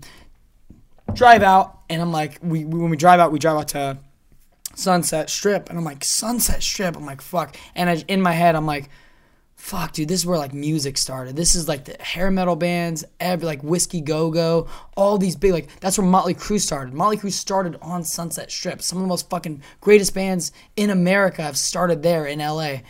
I was like, fuck, we're right, we're like we're seeing history right now. And then I thought, oh my god. Uh, the comedy fucking I was like the comedy store is on Sunset, babe. Look it up. And then she looked it up and she goes, It's eleven minutes away. And I was like, Ah, we got Disneyland tomorrow. That's it's fine, babe. We can just go home. She's like, No, no, fuck that. fuck that. It's just, how often do you get to do this? Like, let's no, let's drive down there. And I was like, all right. And she's like, at least take a picture of it. You're here. You can send it to Chris and Adney because that was her first thing. Is like, so I'm like, all right, fuck it, yeah, why not? So we make a right, and then we pass the Laugh Factory, and it says. It showed four comics, but one of them was Bill Burr, and it says trying out new material tonight. And I was like, oh my god, Bill Burr's trying out new fucking material tonight. And I was like, all right, calm down and calm down. Because I was like, babe, if Bill Burr's really there tonight, we're going back and we're going to see Bill Burr. So she's like, all right, the comedy store is up here a little bit of ways. So we get up to the comedy store. I see the sign. I'm like, sweet, fucking. I pull over and I ask the guy who's parking people. I'm like, hey, uh, I don't want to park. Can I just pull my car over to the side and can I take a picture of the sign? And I point to the sign and I look down and I was like, is that real? And he's like, yes, that's tonight. I was like, are you fucking kidding me? And I look at my, I look at her clock on her fucking uh, in her car and it says 9:36. And I'm like, that's fucking real right now. That that's real fucking lineup. And he goes, yeah. So he's all starts at nine. And I was like, are you fucking? No, it's 9:36. I must have missed like the first. That's the lineup. And I start shaking. I'm like, babe, I'm sorry. Not going home. Not going home. Not happening. Not going home. Ain't happening. For those who oh, don't would know, started shaking, dude, I started freaking the fuck out. I was like, this can't be real. The whole time I'm parking, I'm going, this can't be real. This isn't real. She's like, like I'm jerking her car around because I'm so excited. She goes, calm down. This is my car. You need to stop. I like slam her door, babe. You slam my door. I'm like, sorry, babe, but just my, I'm, dude, I could feel it right now. And I you, was, and you know she was probably walking hell slow and shit. and like, come on! uh, dude, I was lineup! losing it. It said, Get your fucking shit! It's like like girls take so long to get out of the car. If you never Yeah. noticed that, they Yeah. take forever to get like. wh- When did you display all your shit all over the car? How come you have a tent set up in the back? fucking hurry up and get out of Let's the fucking go! car. It takes Let's half go! a second. Let's get. Let's go. Let's go. Let's go. Let's go. Go, Let's go. go, Let's go, go. go, go, go, go, go, go, go, go. And it said sixteen Let's go, dollars. champ! Sixteen dollar parking. I didn't give a fuck. I would have paid thirty. Exactly. More than the comedy Yeah. show. You act like a baller right Uh-huh. now. I paid sixty dollars for parking. I didn't give a fuck. Like, wow. So, for those who don't know, if you don't follow our Instagram page, what it said on the fucking board was Joe Rogan, Joey Diaz, Coco. Ari Shaffir, Bobby Lee, Donnell fucking Rawlings. And I'm like, this lineup From the Chappelle show. is fu- yeah for you know Ash Lair. You you you would recognize him if you saw him. But I was like this fucking lineup, and I took a picture immediately and I sent it to the guys. I was like, dude, look what I'm about to do. And I park. I make her run with me down there, and I'm like, fuck, it's 9:36, 9:37. It's rolling around that time. Uh, we get down there and I see uh, Brad. I can't remember the short guy's name. Brad something. What's the comedian? The midget comedian? I totally met him, but I don't even know him. Oh, Brad Williams. What the fuk? I didn't think of that name. Uh, The most basic Yeah. white dude name Come ever. That's like forgetting a Hispanic dude named Garcia. Like, so I, I knew it was. I saw. I'm, I'm standing in line. We get out. and I'm like, I'm freaking the fuck out. I'm wearing my serial killer shirt and shit. And I'm like, this might be weird. So the line's super short. I'm like, sweet, this line's actually not that long. And I'm, I stand in line and I look to my left and uh, Brad Williams just like looks at me and he goes, "What's up?" And he has a beard now. And he like shakes out, "What's up?" And I look at him. I look away and I look back. I'm like, dude. You're a great fucking comedian, man. Yeah, I fucking love your stand up because his stand up is fucking awesome. Shook his hand. He's like, thank you very much, dude. He's just sitting there drinking like, like from Adney to me. 'cause Yeah, he's it's sitting the there on the thing. store, bro. Yeah, That's where all the it's an outside bar. And then not only that, I look behind him. I see Tony Hinchcliffe, and I was like, babe. Dude, I would have lost it when I saw Tony Hinchcliffe. And I was like, suck it. I, I look at, I look at, I said, babe, stay in line. Oh my god, that's Tony fucking Hinchcliffe. And I walk up, and he's just standing there getting a drink, and I'm like, Tony. And then Brad follows me. So as soon as I walk up to Tony, Brad like walks up next to me, and I was like, Tony, dude, I'm so sorry to bother you, man. I, I I'm sh- I'm shaking right now. It's, it's my birthday weekend. Is there any way I could just I can get a picture with you, man? It'd be awesome. He's like, dude, of course. I was like, dude, this is crazy. I just stumbled upon this. I saw the lineup. Like, dude, dude I'm shaking right now. He's like, why the fuck are you shaking, dude? Right, yeah. I'm a normal that's guy, like sort of thing. And I'm like, dude, fucking I was like, it's just it's, always there. I was like, it's just unreal you right now. be like, I'm from Reno, and then Yeah. it, it solved That's what I everything. told him. Oh, I no was like- wonder. I told him I was from Reno. I was like, dude, I'm, I'm from Reno. I made it. I came up here for my birthday, and I stumbled upon this, and I was like, I'm a huge fan. I I, I, I can't. He's even, like the king of roasts. dude. I know it's fucking crazy. He so really is. Like just- anyone who, for people who don't know, like whenever time you watch one of those comedy roasts, Comedy Central roasts, the roast of celebrity, he writes like a lot of those fucking jokes. Like mm-hmm. all those celebrities that aren't comics, they get their jokes written for them. And Tony is like the fucking. that He's the m- fucking master of r- joke writing, and he. What's fucking great is he's super young, man. Tony is like the next up and comer. Yeah, He- he's he's, not super known, but dude, If he's anybody wants to watch him, he's got a Netflix, Netflix special special, called yep. One Shot. and he's gonna be coming out with He a new the one Ice too. House. Yep. So, fucking I see him and he's like, oh, of course. And then Brad, uh, he looks at Brad. He's like, Brad, take the picture. the hell of a fucking little guy. And then Brad's like, I was like, no, you, can you can you get in it? Can you both get in it? And I go to take it, and then fucking Tony Hinchcliffe grabs my phone from me. He goes, um, he has longer arms than all He of us. He does. He's I'm the lanky. second midget, and then Brad's the other midget. So then he takes the fucking picture, dude, and I'm like, thumbs up, super stoked. I thank both of them. And Fanboying all hard. yeah, and I'm like, fuck, 9:30. I wonder which one came on first. I realized Dak's clock is an hour off. Oh, what? That means it's- no one's even up. there. Exactly. So I made it to the show before anybody got on stage. Saw the entire line. Wow. So, that's awesome, dude, I was like, what? So I get up there, I, I realize that time, and then once you, so when you're going to the, the comedy store, you're walking up, right? It's pictures of like Right, of the original fucking pictures of like their their uh, side shots and shit like that of all the original comics. I would start taking pictures. So I'm like, oh my god, this Chris Rock's original photo, George Carlin's original photo. Like, dude, every comic, Steven Wright, like losing Steven Wright, shit. dude, I'm like so stoked. I'm taking pictures. It's crazy. The whole place is filled with that. And then we walk up to the girl and she goes, You're lucky. You just got my last two seats. And I was like, Oh, shit, last two seats, really? She goes, Yeah, I'm not supposed to give out these tickets, blah, blah, blah. She said something like that. And she was like, But I was like, Oh, it's like as soon as she said last season, I was like, oh my god, you have no idea, that's crazy. I thought it was like the last season the whole show, and so I'm like, "Yo, this is the best fucking birthday of my life. my birthday's in fucking Shots! Shut dude, My birthday's in three hours, and the show was fifteen bucks a piece, and then two shot, uh, two drink minimum per person. So I'm like, all right, I'll drink all four of Dash drinks. I'll get her a water. I'll drink some shit. And so I paid for the fucking, uh, paid for the ticket. The guy was like, hold on one second. And then he brought me in, and they bring me right to front row. So were you in meant- the OR or were you in the belly room? Because isn't there's like Well, there's a couple rooms. different rooms, but it was the main room as soon as you Oh, walk main into the place, okay. the main room. I And think with the OR is actually at the Laugh Factory. yeah, the, well, uh, there's a bunch of fucking rooms. Yeah, there's a bunch of different rooms there, especially. And what's funny is like she said last ta- last I got gave you my last. So you were thinking in the back and shit. I was thinking the last two seats of the whole show, and what she meant was the last two front row seats. But not only that, but the, when the stage is set up like this, it's a U stage. All right. Yeah. It's super short U, so it's like a it's like a rectangle. I think I've seen it from right. YouTube videos. Now to the left, if you're looking straight at the comic, to the left, it's a giant bar that starts from the the left side, moves down, then moves all the way right, and then it cuts up. But it only cuts up half, and then there's the steps for them to step down and then step up. There's a whole line for them to get on stage, and the two seats that we got were right in front of the fucking steps, oh, literally. So every comic that got off stage, I got to tell Joey Diaz, great set, man. That was fucking beautiful. I got to tell Joe Rogan, great fucking set, beautiful. Everyone that walked off stage, I was like, dude, I stood up and I just, I, I grabbed them before they fucking goddamn left the fucking area. Right on. I didn't bother them when they were coming up, but as soon as they left, I got to grab them and say, dude. And Dak was like, every comic. I'm like, I don't give a fuck. Yeah, This is my every fucking comic. birthday. Every com- single one. I'm gonna tell them. So we sit down at like 8:45, and they're like, they announce, no one get out their fucking phones, no one take pictures, no one record anything. Uh, appreciate the stand up that you're getting. Don't waste it by being on your fucking phone. And plus, it's new material people are trying out. You don't want to be that guy that puts shit online. And it's like, yeah. And what's so cool is everyone respected it. There was no hecklers. There was nobody who fucking pulled out their phones. Everyone that was there was there for the lineup.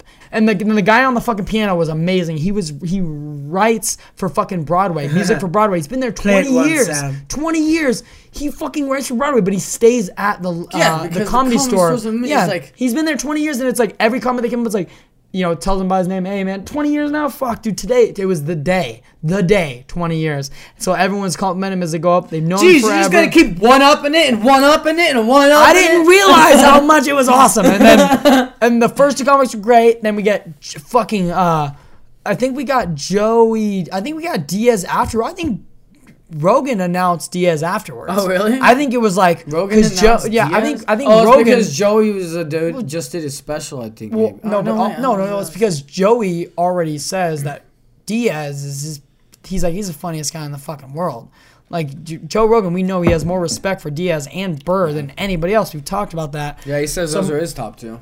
So I, I, I know I'm pretty sure that he announced him on stage Joe Rogan being the, the top of the board, it wasn't like that. It was Joe Rogan started and then it went down from there. Donnell Rawlings was after all of them. Oh, really? Yeah, so it was Oh, wow. weird. So it was like this whole thing instead of like starting from the bottom. Now you're, you know, you know, you're thing. Um, so uh, it was two. It was two amateur. It was one amateur lady, which is super fucking funny, hilarious. She invited somebody else on stage. Guy was fucking money, dude, gold. What's funny is all the amateurs that were considered amateurs, not real big names, were.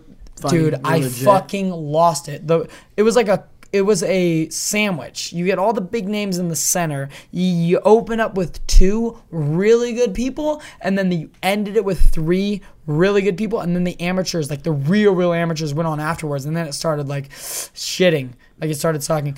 But like you get all these people coming up. Then you get fucking Joey Diaz coming to the stage. I was like, oh my god, this is fucking crazy.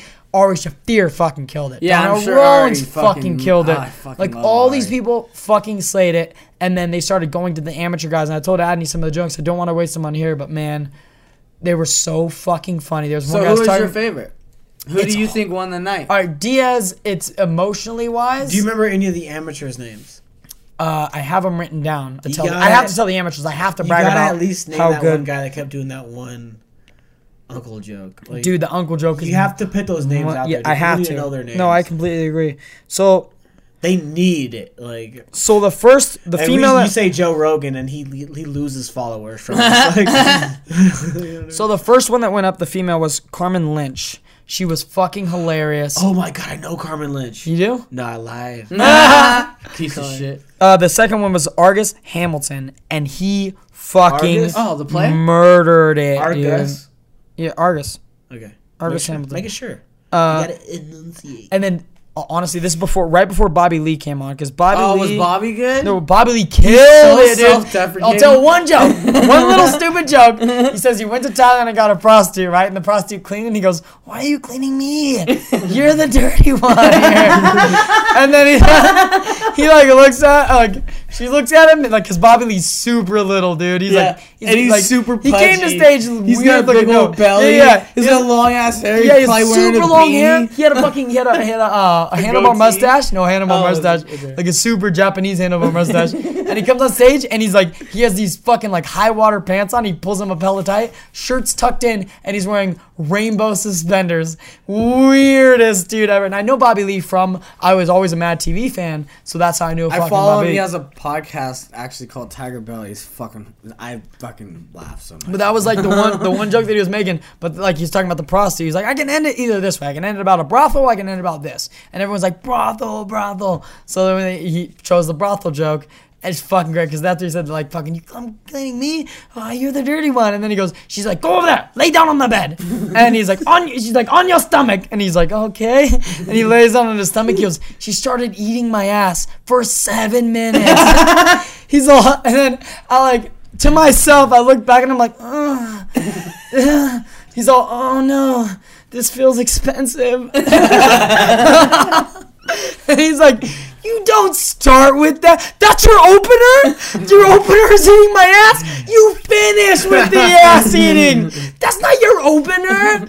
And then he talks about he talk, he's like, didn't we see Doctor Strange? And I was, we were like, yeah, Doctor Strange. He goes, how fucking whitewashed is that movie? And I was like, I, I wanted to say, I fucking said that. It's hella whitewashed. They have fucking all these. I'm surprised you didn't say it. I didn't. I was very respectful. Didn't say shit. I just kept my mouth shut because I couldn't even believe what was going on here.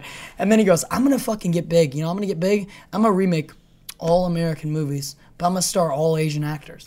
And he's like, "I'm gonna redo Braveheart. I'm just gonna have a bunch of Asians." So they can. It's gonna be funny trying to watch them say William Wallace, William Murray. Fucking He's like William Murray. Okay, let him do his whole. You call me. Braveheart. You call me Braveheart. It was yeah, great. Sorry, these two little jokes.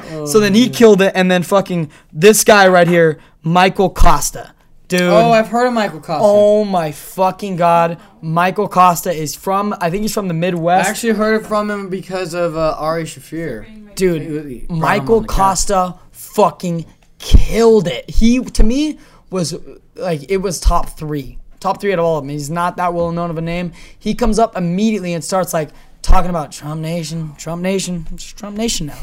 And like all this shit, he's like, "Yeah, look at LA," and he's like, "I'm from the, I'm from, I'm from the, I'm from the real country," is what he's saying. Like he's from the Midwest. I'm from the real country, you know. Like, uh, look at you, look at you over here. Tim, what's your what's your name? Or he's like, what's your name to the kid, and he gets like Tim. He goes, how's it going, Tim? He's like, where you fr- where you from, Tim? And he was like, I'm from you know uh, Mississippi, or he says like fucking from Wisconsin or something. He goes, you're from the real country. All right. He goes, Tim. He's like. He's like, uh, Tim, you're from the real country. You, you voted Trump, didn't you? Yeah, you did, Tim. You fucking voted Trump, didn't you? It's like, and he's just making these Trump jokes, but he's using Tim as his heel. And so the whole time he's there, he's like, he's just talking shit about Tim, but like talking shit about politics. Everyone mentioned politics, but then he referred to Tim because he's from like Wisconsin or some one of the states. And it's just so fucking funny. He goes, huh, Tim, huh, you get it, you get it. Trump Nation, yeah, Tim, yeah. And then he's like, everyone is going to whoop Tim's ass after the comedy show. He's like sicking everybody against Tim, and it's fucking gold, dude. We were laughing so hard. Uh, then then you get Joe Joe fucking Rogan, uh, Ari Shaffir, Diaz, Rawlings. Then uh, Brent Morin. I'm pretty sure that was Brent Morin was the guy. I'm pretty sure that was the one that was talking about his uncle. So Brent Morin, look I him know. up. I've heard about him too. He also has a Netflix special. Oh no way!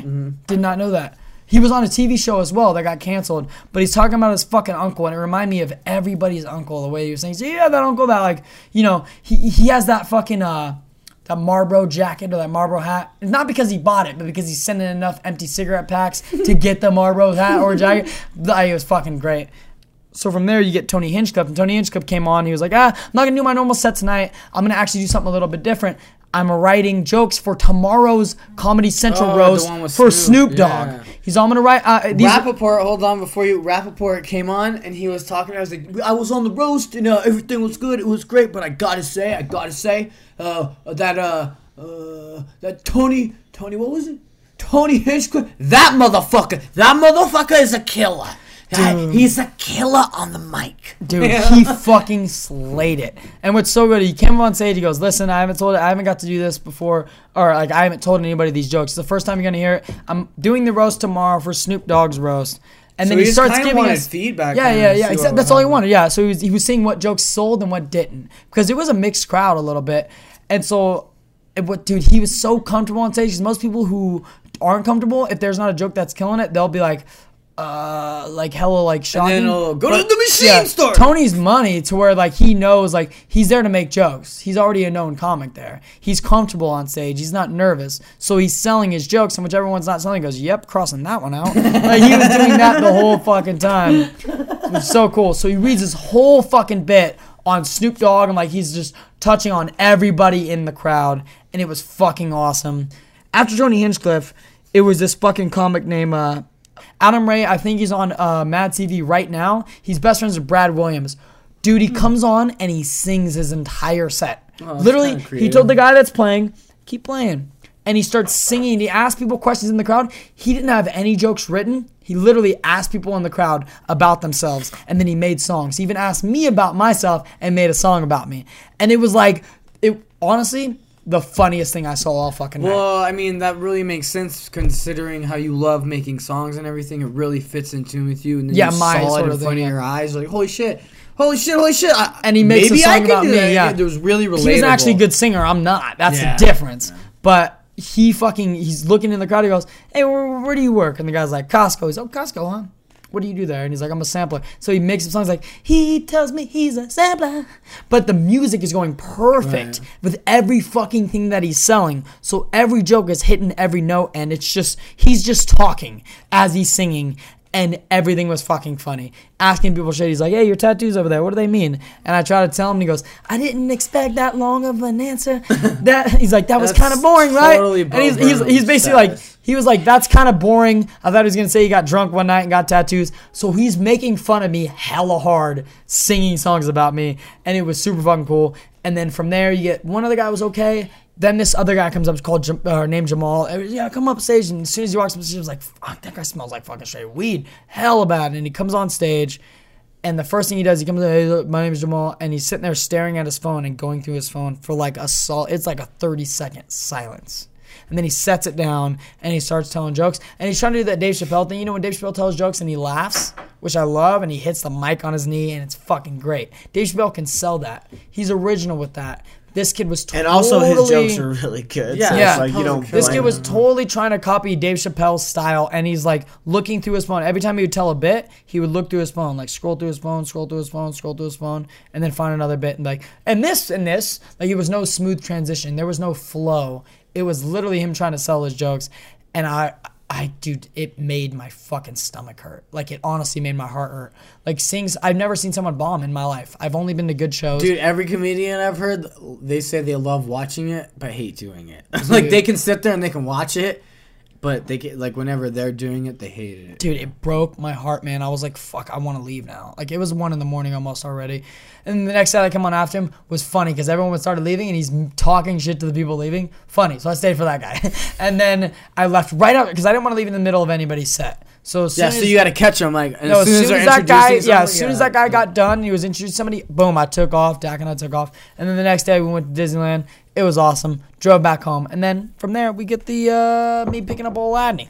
That was my vacation to LA and back. We're and then we also went to Vegas for the fight. But to explain that to you, you kind of have to fucking fight. You gotta fight, fucking Toka. Fight, fucking talk. Hey Adney, did you fight? Did you talk? Hey Adney, Joel told me that you, you fucking fight, fucking talk. You and Joel fight, fucking talk. Is that weird? No, because LGBT Adney, fuck you, a fight talk. Right? I like it. I dig it. I dig it. So, uh, all right, we got uh, uh, two different cars to talk about real quick. Let's get into 205. 205 happened. It's been a minute. It's been about. Been a little bit of a minute, so I'm All proud. right, but I do actually want to talk about. I want to talk to you. Uh, most likely, if you're listening to Fight Talk, they know the results. Yeah, you, you know that by now what happened. Now we can. I we want to talk a little bit right now, real quick. I want to talk about uh, Young Jacek versus fucking uh, Karolina. Uh, fuck off her name. Kowal Kovalkovich. Kowalkiewicz. Kovalkovich. Koala bear. Koala- Koala bear. Kovalovich. She's from Australia. Kowalkiewicz. Kowalkiewicz. Kowalkiewicz.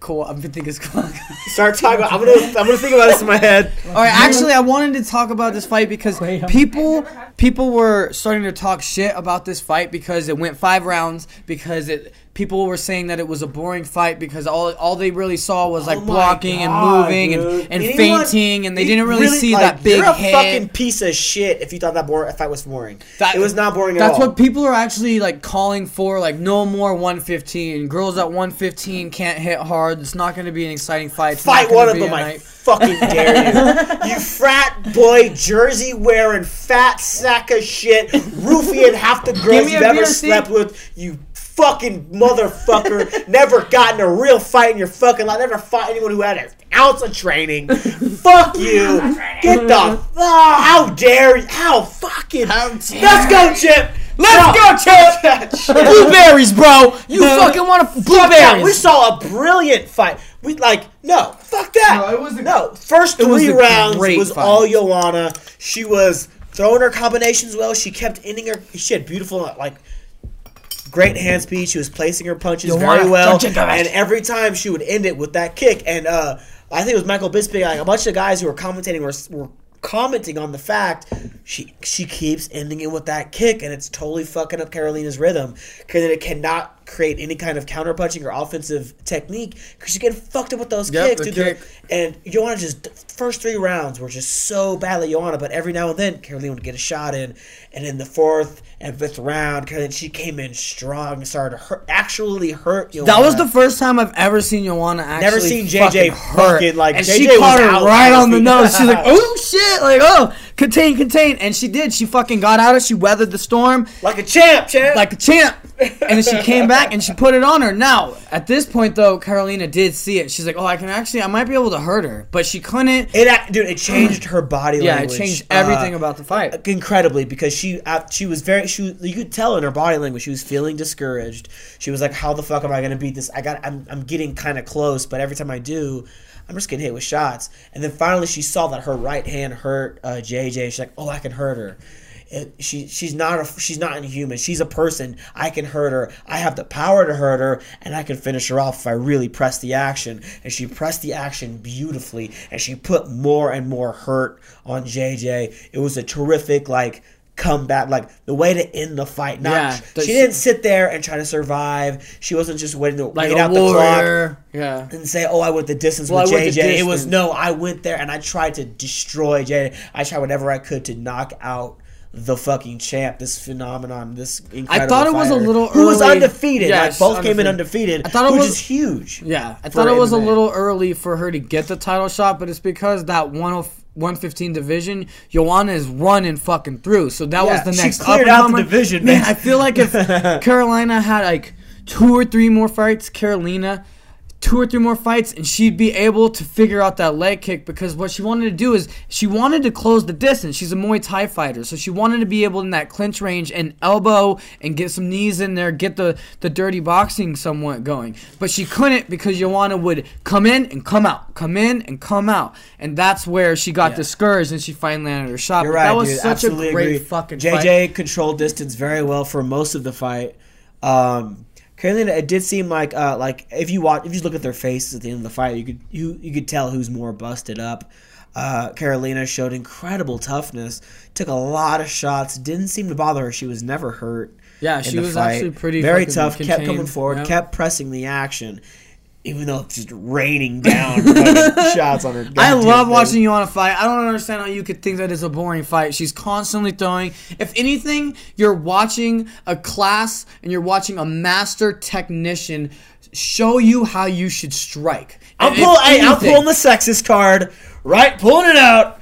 Those motherfuckers are sexist. like, fuck, how? Like, dude, if if dude, seriously though, if Conor McGregor would have done that same thing, they would have talked about, oh, it was a brilliant performance against Yeah, Eddie you're Alvarez. right, they would yeah. have. They would have said all that. He could same jack off on a child, and you'd be like, "Oh, it's a brilliant performance." You see him, jack- the way that he was masturbating, his, His arc- left hand, the arc the of the arc sperm. of the sperm. I do just my wanna- semen is fucking heavy. I want to come out and say that. I went like 50 50 on this card. First thing I want to say though is 205 lived up to the expectation that 200 didn't. Uh, it actually Absolutely. did something that all Yeah. these other cards Five, didn't. yeah, five cards later, Chris. hey man, it's And whenever Chris, they play his fuck up. I'm just Play saying. No, time about like not his fault because a lot of fights keep getting canceled. Even on 205, we didn't get our. Donald uh, Cerrone fight. Our Cerrone really, really fight versus wanted. Which would have been great. Didn't and the happen. fucked up Rashad thing, Evans fight didn't happen. And Rashad got scheduled for 206. Still a great card.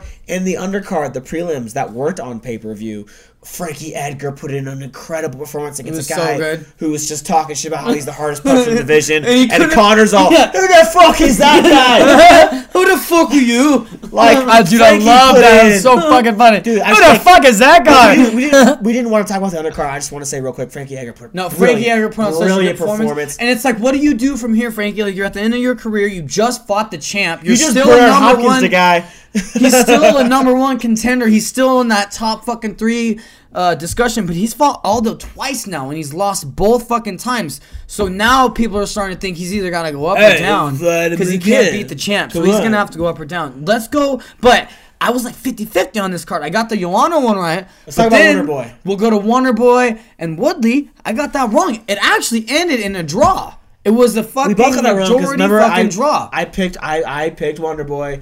Like we got we were right about Joanna, of course, but we I picked Wonder Boy off of his ability to keep distance, and I was kind of relying on the fact that Tyron was still looking for one big shot Mm-hmm. to do all his work off of, which a little bit he fell into that a little bit halfway into the It was, fight. like, halfway in but the fight. beginning of the fight, he the he fucking fought great. first round was amazing. That's what he should have been doing the entire fucking. He did time. like as soon as he got He close to Wonder, worked Wonder like, Boy that It was great. Like he waited. round. He wait because Wonder Boy is known for those brilliant kicks. He is he's so good with those side kicks and everything. He like he put so much power, even though you, it doesn't look like it. There is power then behind. It's all behind him. technique, exactly. And yeah. uh, but. Uh, Woodley waited for one of those, then grabbed him, took him down, and just Mauled dominated. dude. it was brilliant Mauled him wrestling. And I- and like I've said before, I'm a very much of a, a novice MMA fan. I don't really know much about wrestling or the things that are on the ground, but I could still sit there and appreciate the absolute dominance and the skill that Woodley was able to put in on the ground. What he did to Wonderboy was absolutely fantastic when he had him on the ground. he had When, the fight went ground. back up to the feet, Wonderboy just stalled him. With his uh, his weird stance, with his distance keeping, with his timing. He was able to freeze Woodley. Woodley wasn't able to do much of anything until like round four. Yeah, and I, Wonder Boy even came out and said he's like I was too cautious. I had him in positions where I should have been striking, and I wasn't throwing because I was too wary of, right his hand. right hand. But he came out and he said I should have been throwing more because, like you said, his timing, his spacing, everything was perfect. He just wasn't throwing. He was standing right in front of him, and he wanted Woodley to throw so that he could counter off of Woodley. But Woodley is also a He's counter intimidated a little bit. So you got Is them that what it both feigning, but Thompson constantly had the middle of the ring. Con- he was constantly pressing him.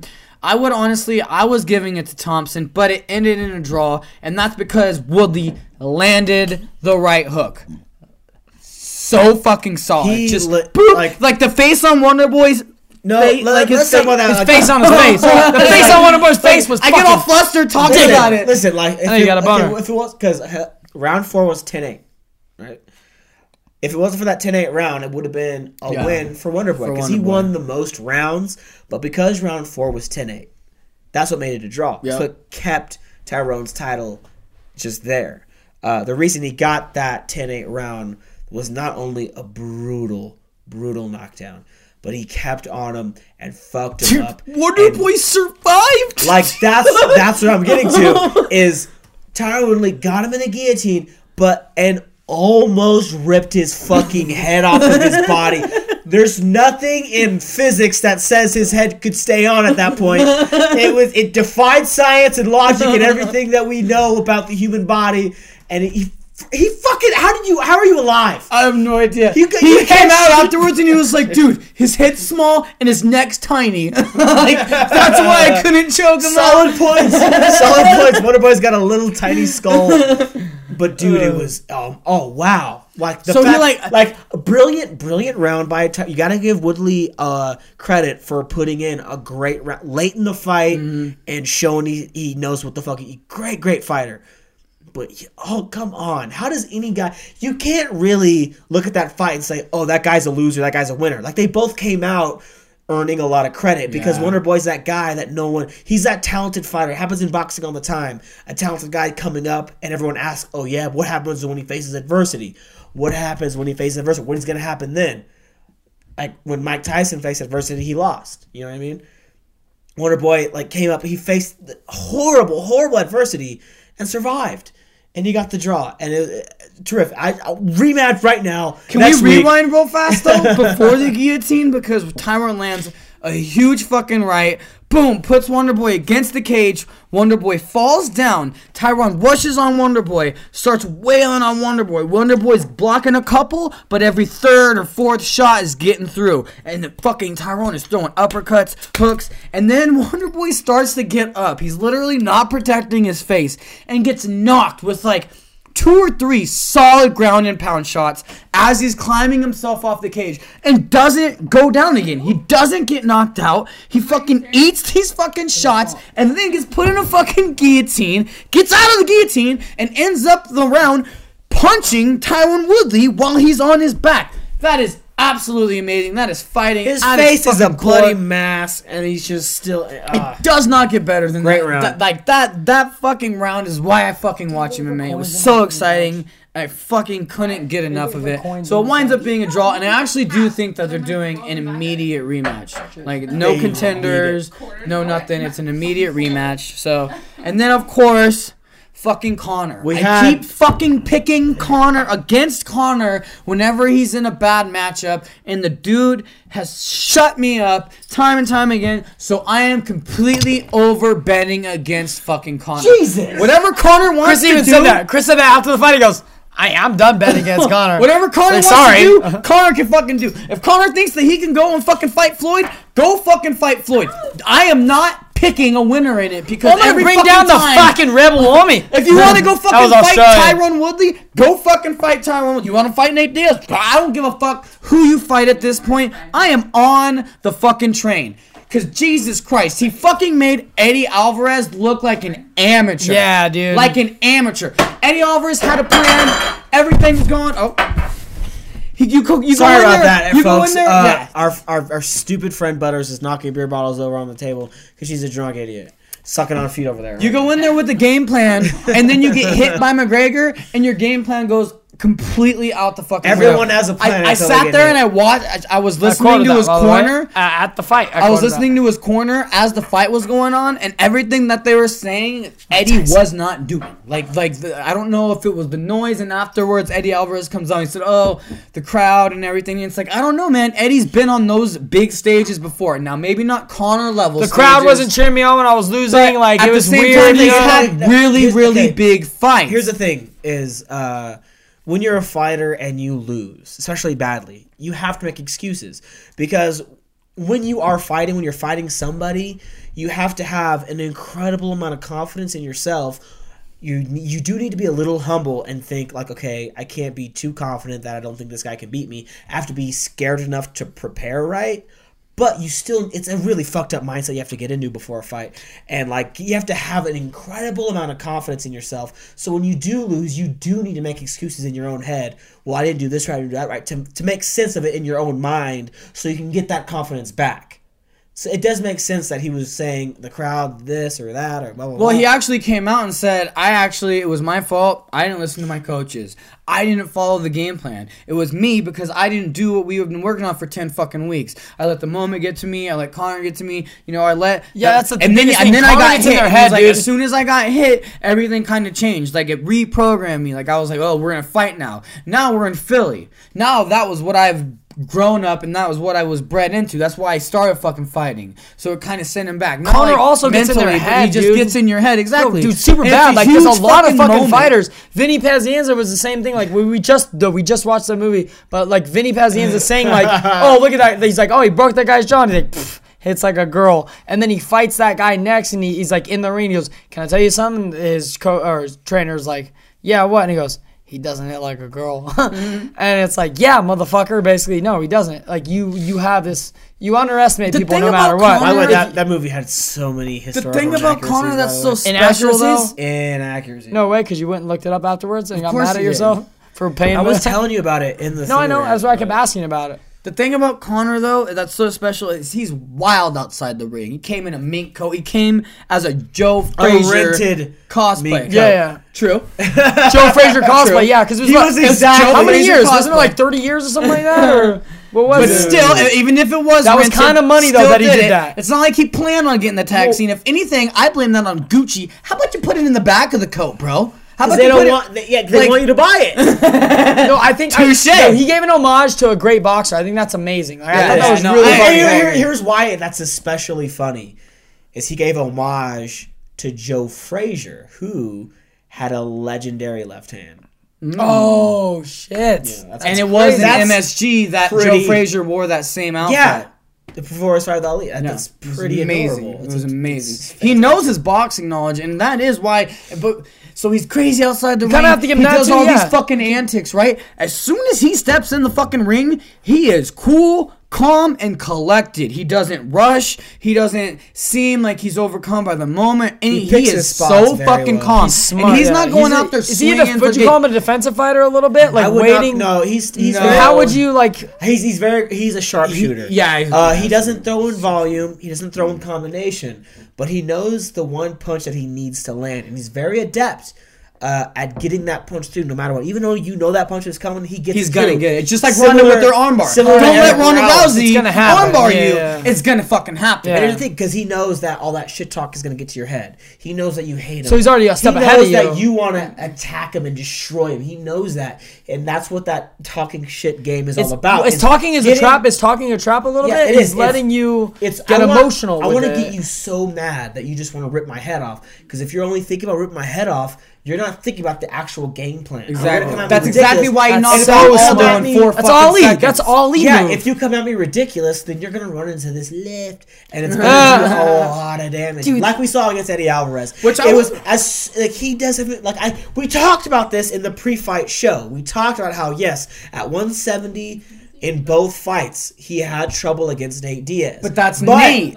And I said, I, I I pointed out, I was all 170. He seems sluggish though. He's not fighting at 170. He's gonna be fighting 155. I think he'll be faster, and I think the punches will carry there. He'll be quicker, and it showed incredible effectiveness.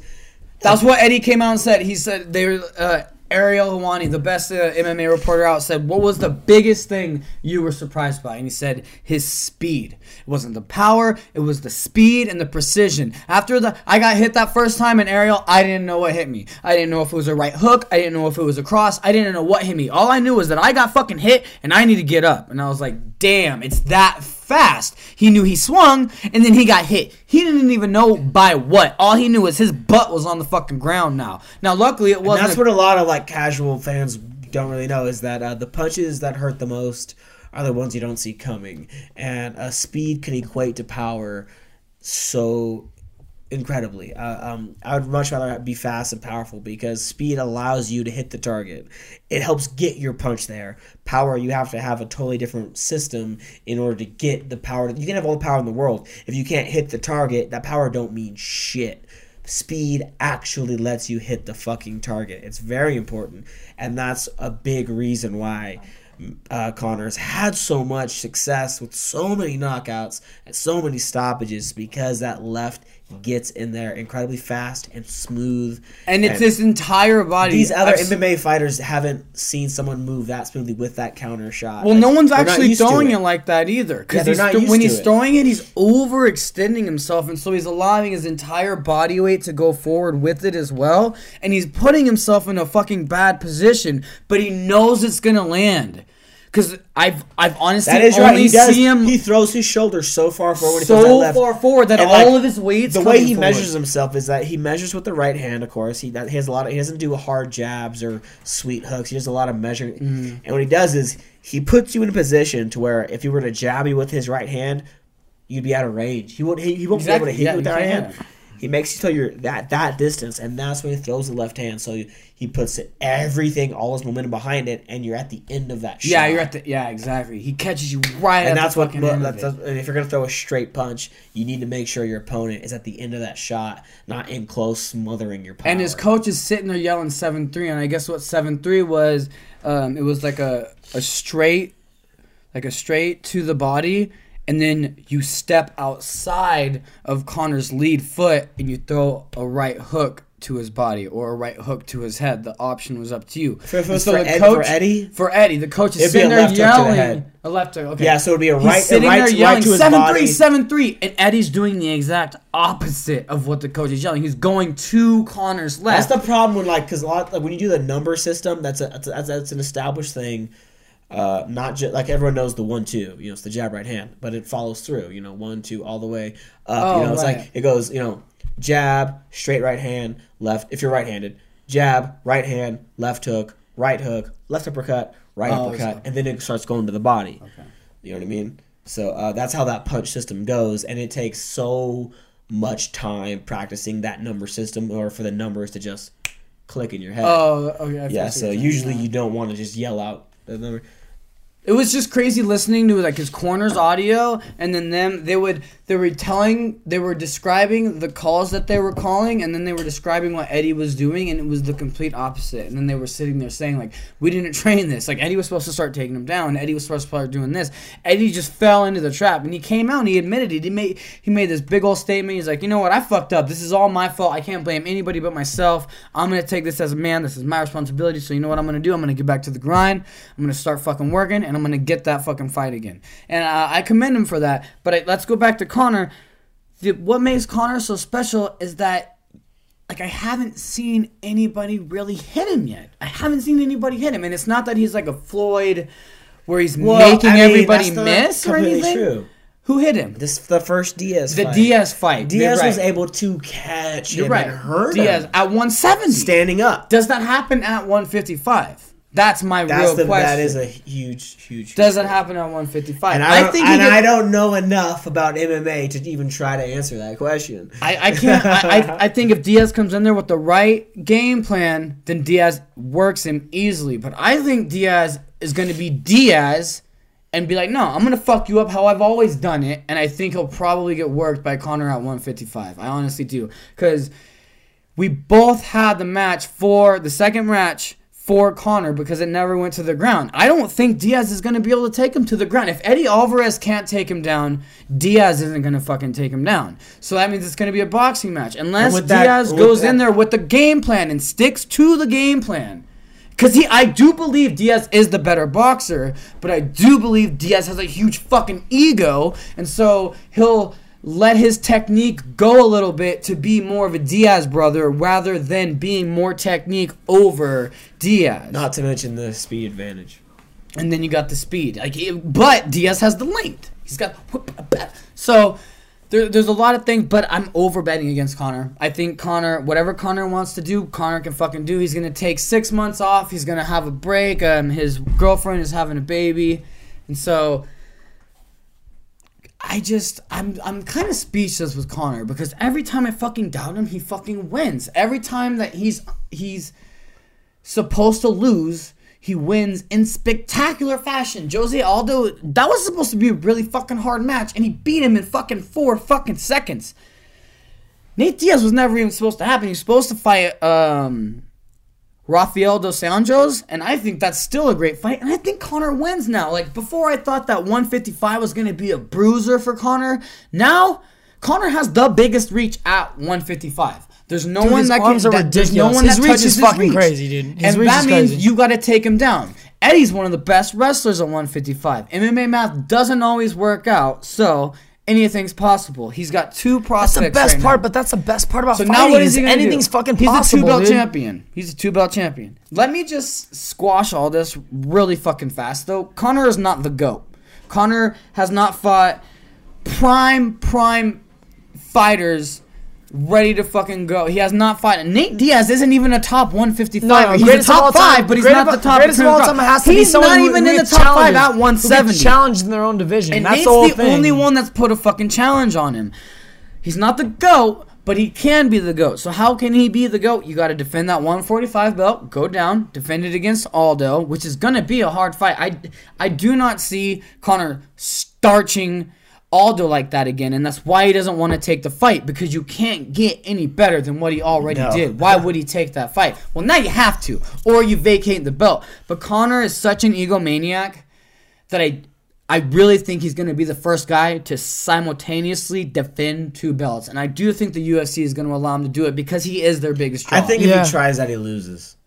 I think That's a value- I think He's trying to fluctuate too much. I think he's trying to point. fluctuate way too That's much of, of weight. Not only weight, like distribution, him trying to go like down in a weight or up in a weight or just whatever, like trying to meet these classes. But also, it's the fact that he's looking into too many things at once. He's looking at this large fucking uh, black hole of like, who can I take? Who Dude, can I do whatever, this dude. with? Uh, he was supposed to no, lose no. against Eddie Alvarez. He was supposed to lose. I know, I get that. I this get guy. that. I understand that. He can do it. Nah, he's I- gonna do it. He's gonna defend. I both understand that 100%. Yes. But If doing I too think- much, you can't focus on If one he opponent. does it, I think- is he the goat? I think if he uh, if he moves down to 145, he's too drained. Uh, his body uh, it's it's bigger now, and dropping that extra 10 pounds is a little too much. It's gonna e- even if he wins, he's not gonna be spectacular. Anyway, he's gonna narrowly win. I think he's smart. If he's smart, he stays at 155, has some more spectacular wins, and uh, then if he wants to get crazy, if he really really wants to get crazy want to do something that hasn't been done wants to really really make his mark on history then he moves up again Mm. he fights at 170 and gets knocked the fuck out. Hey. I'm sorry. this is your chance to, you got no hey, you have to way. dare to be great That's true. So what will put him on that great? I'll tell you right now like i said because two belts doesn't do it yet. You haven't even defended the 145 belt, so you don't got me there. Uh, I, I appreciate that you've gone three weight classes. it's actually it's actually it's an old saying in, in, in boxing i know it's a different thing but it's still an old saying in boxing is you're not the champ unless you defend it you're not the champ until you have to at least defend it once I feel like he then def- you're the champ. he defends both belts and then gets that 170. What he and could then if do, he wins, Here, what he could do It's is over. He, could It's take over. he could take on the top contender 145 and say, "All right, I'm gonna fight you." Weighing at 145, they both weigh 145, and then like Well, five- he'll be one- And then five hours later, they both weigh in at 155 and fight for both belts at once. that's so. funny. and here's why I say that because Ray Leonard did that Really? against Donny Lalonde. Wow. Uh, let's, we'll wrap it up. by the way. We'll wrap it up with Connor has to now fight either Jose Aldo at 145, or he has to fight Khabib Nurmagomedov. Please be Khabib. I really want it to be Habib. I guess it's Habib. I guess you don't. I don't. I guess you don't say the K. I guess Whatever with your proper pronunciations. Nagomedov, um, or Tony Ferguson. I think here's what's gonna happen. This is my breakdown of it. He's gonna go to 145. He's gonna fight Aldo. He's probably gonna win a five round decision, really close decision. He's gonna look really bad, just like you said, but. He's gonna defend it, and he's gonna go up to 155 and fight Khabib and get fucking wrestle fucked. Because while he is gonna fight Jose Aldo on that same card, the co-main event will be Habib Nurmagomedov versus Tony Ferguson. That's number one, number two at 155. Tony Ferguson just beat Rafael dos Anjos, who was just the champ before Eddie Alvarez. So him and Habib are gonna fight. I think Habib absolutely ragdolls Tony Ferguson. I honestly think the only way for Tony Ferguson to win is going to be a submission, but it can happen because Habib is all sambo, and so he's gonna be wrestling him down, wrestle fucking him like he does. But Tony Ferguson is a gangster and Eddie Bravo's 10th Planet Jiu Jitsu. And he knows how to fucking put his legs in really fucking crazy positions that I just don't think Habib has really faced yet. And I think it'll put Habib in some really bad situations to get submitted. So I could see Tony winning it. But if he doesn't get that advantage, Habib versus Connor. But, but, I do want to say this. Habib just fought Michael Johnson on that same card. First round, Habib wanted to stand. He wanted to prove a point because all he's been doing so far in the UFC is wrestle fucking people. He hasn't really stood up and stroke with any. St- st- Strike. striking? St- strike? Strike. anyone? Strike with anyone.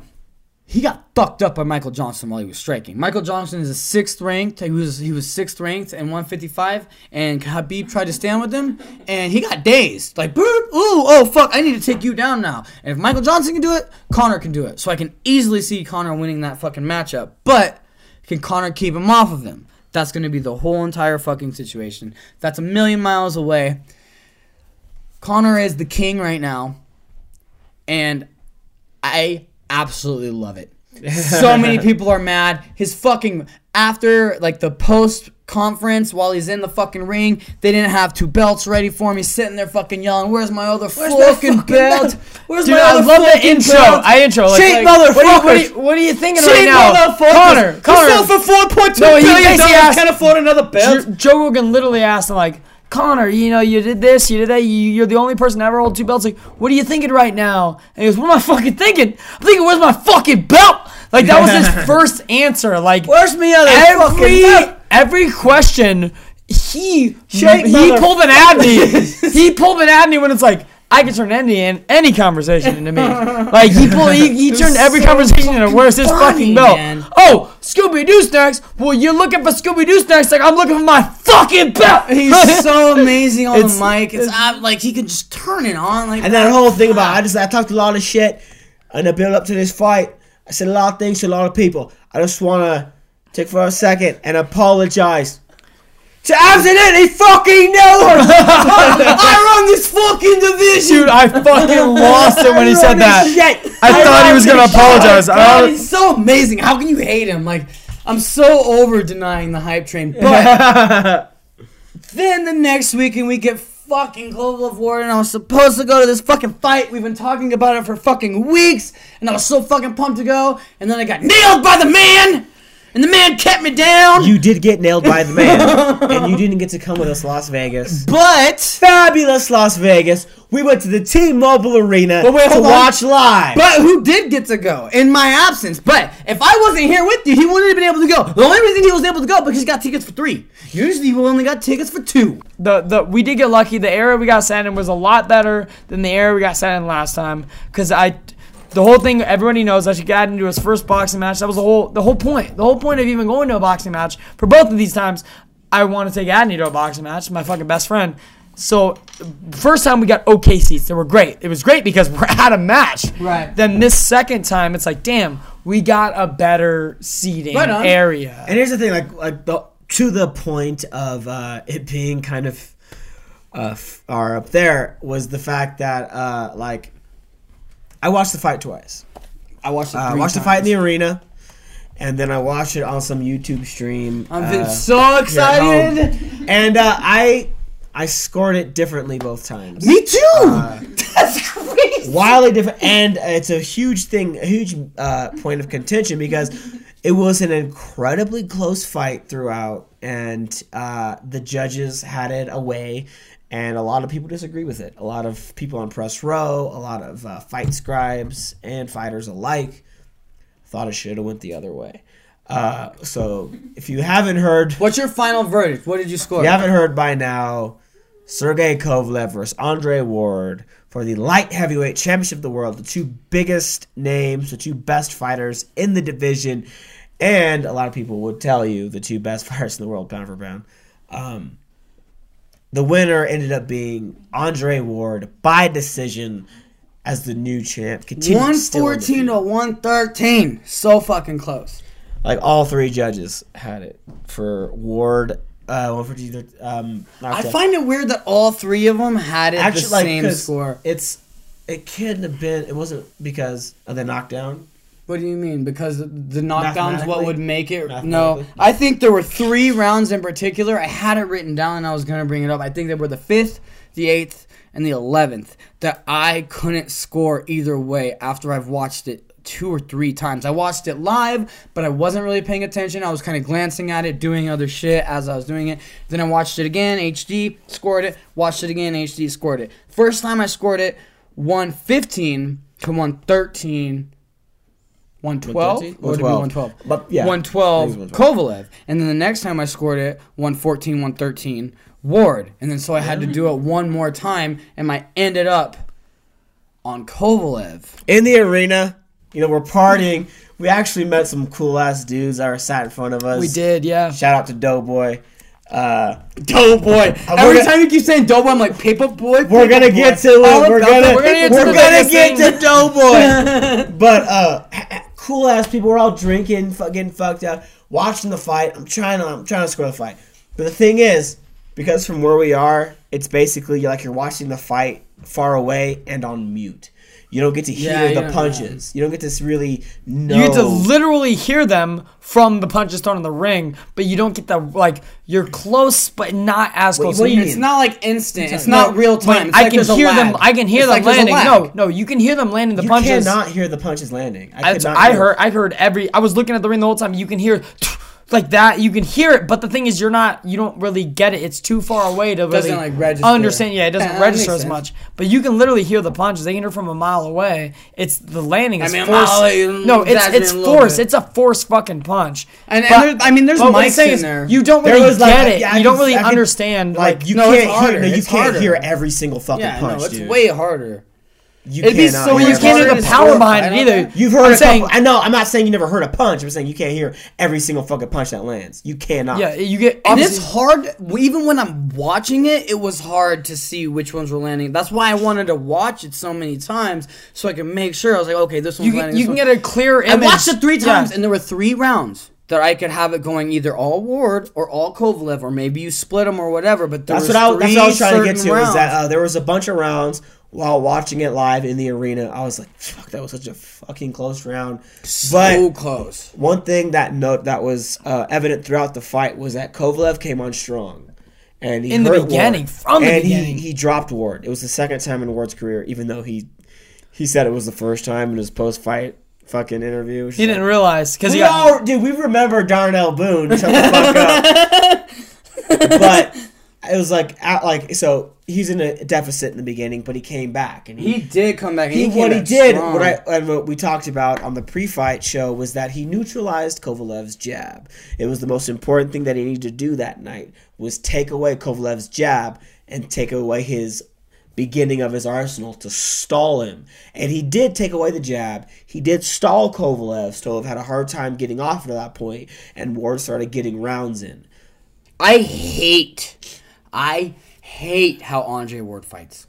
Because he wants to sit there and he wants to fucking dirty box you in the clinch. He wants to make it messy. He wants to fucking you know get those hooks in and then catch you on your way out. I absolutely fucking hate. Yeah, half the time it looks like he's going for a single leg takedown because he's fucking at their hips with one of his arms and then he's coming at you with this one. So you have to protect your body, but you also have to protect your head at the same time. And then he'll fucking switch and then he'll put you in the clinch and they'll do all that dirty shit. And he'll come up on your fucking body and then boom, come up with I fucking hate it. You're right. Andre Ward did a great job at stopping the jab, but I think Kovalev actually did a really great job at stopping the damage output in the clinch. I agree with that. I agree with that. I think um, one thing that he did is because I talked about that too in the pre-fight show is that Ward is very good at fighting on the inside. You got I said that Kovalev's best punching is on the outside. He needs to keep it on the outside, keep the jab moving, and keep Ward at the end of his shots. Ward needs to smother him, smother his power, and rough him up a little bit. Ward kept trying to do that and get on the inside and rough him up with those hooks and all that and those uppercuts.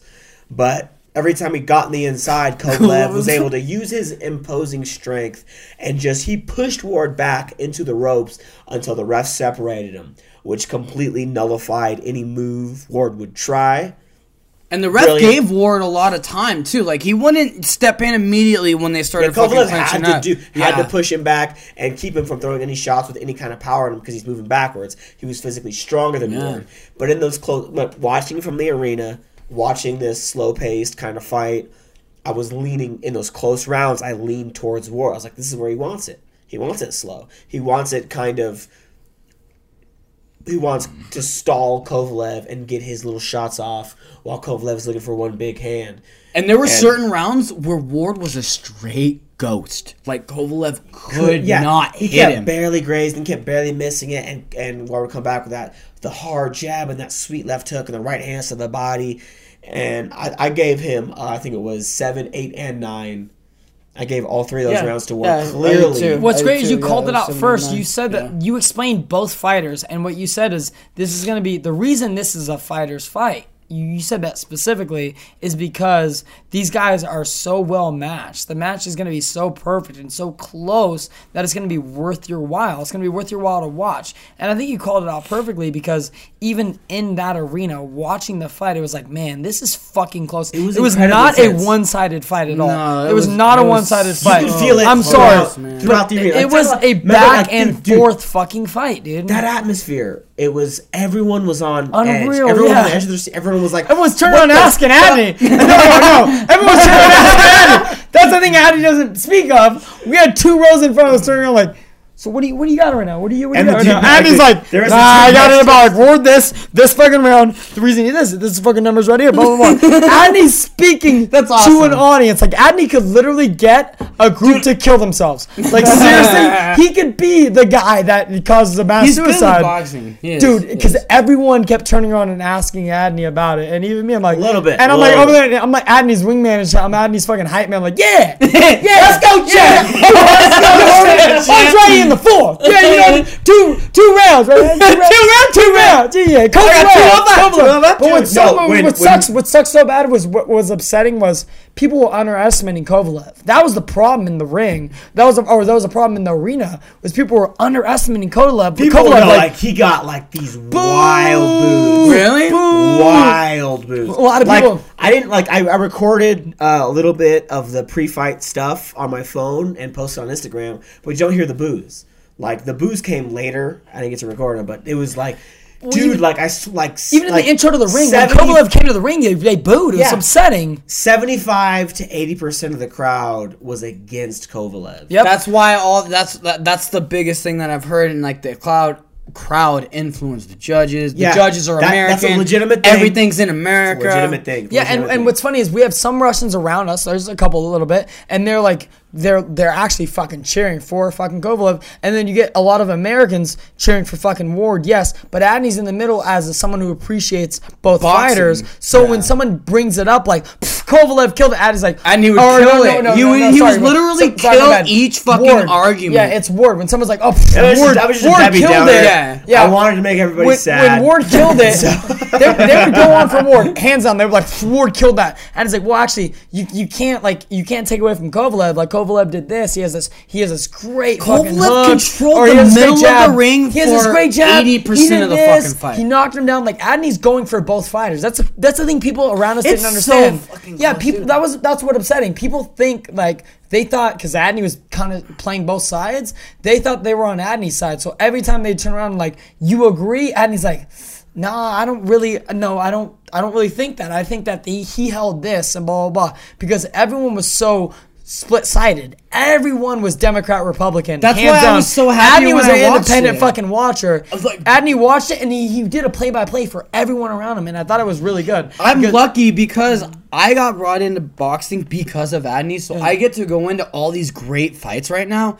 Biased as fuck. I don't have a fucking ring in each one. Yeah, It's yeah. like whatever, and so I get to watch it just as a fucking fan, and it was such a good match that I Dude, it literally was scored it, It different on different Okay. viewings. So, It was okay, so great, dude. at It was the end- great. So from the arena, from where we were sitting, all that stuff, what I scored was uh, 115, 112, Andre Ward. oh wow. And he didn't know. Check it out. This is before the even announcement. Adney went to the bathroom.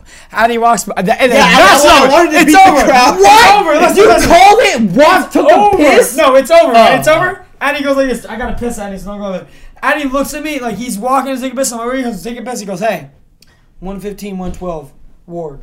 And he like walks by me. I'm like, okay, now I am the shoe holder. Wow. I'm that guy that when people call some shit out, I'm like, oh, it's 115, 112. Oh, you know you love that moment. You were stoked for I hold the key. Yeah, I hold the key. Oh, oh, you're come. Sorry, was 115, 112, uh, Ward. Ward. Oh, you didn't watch the same fight that I watched? And you're so you're so Oh, I'm confident when you call snarky, dude. I'm snarky as fuck. I'm holding the reins, and he handed me the castle. You don't think I'm gonna fucking dabble in being the castle? I, I, just, I just, look, look, because all night the the lines to the bathroom were crazy, and I was like, I just want to beat the rush after the decision's made, and so I, that's why I was like, I, I had it, I was like, I had it 150, 112 for Ward, and then I took off to the bathroom. You had live. Ward looked that great. Uh, that's what I'm saying. It's not that he looked great. It was that from the the vantage perspective that we had, like I was saying, is I couldn't tell like because what you're when you score a round, what the number one thing you're supposed to score on is um, clean, effective punches. I was actually gonna ask you about this. and when you're that far away, it's hard to tell whose punches were the cleanest, the most effective, and did the most damage.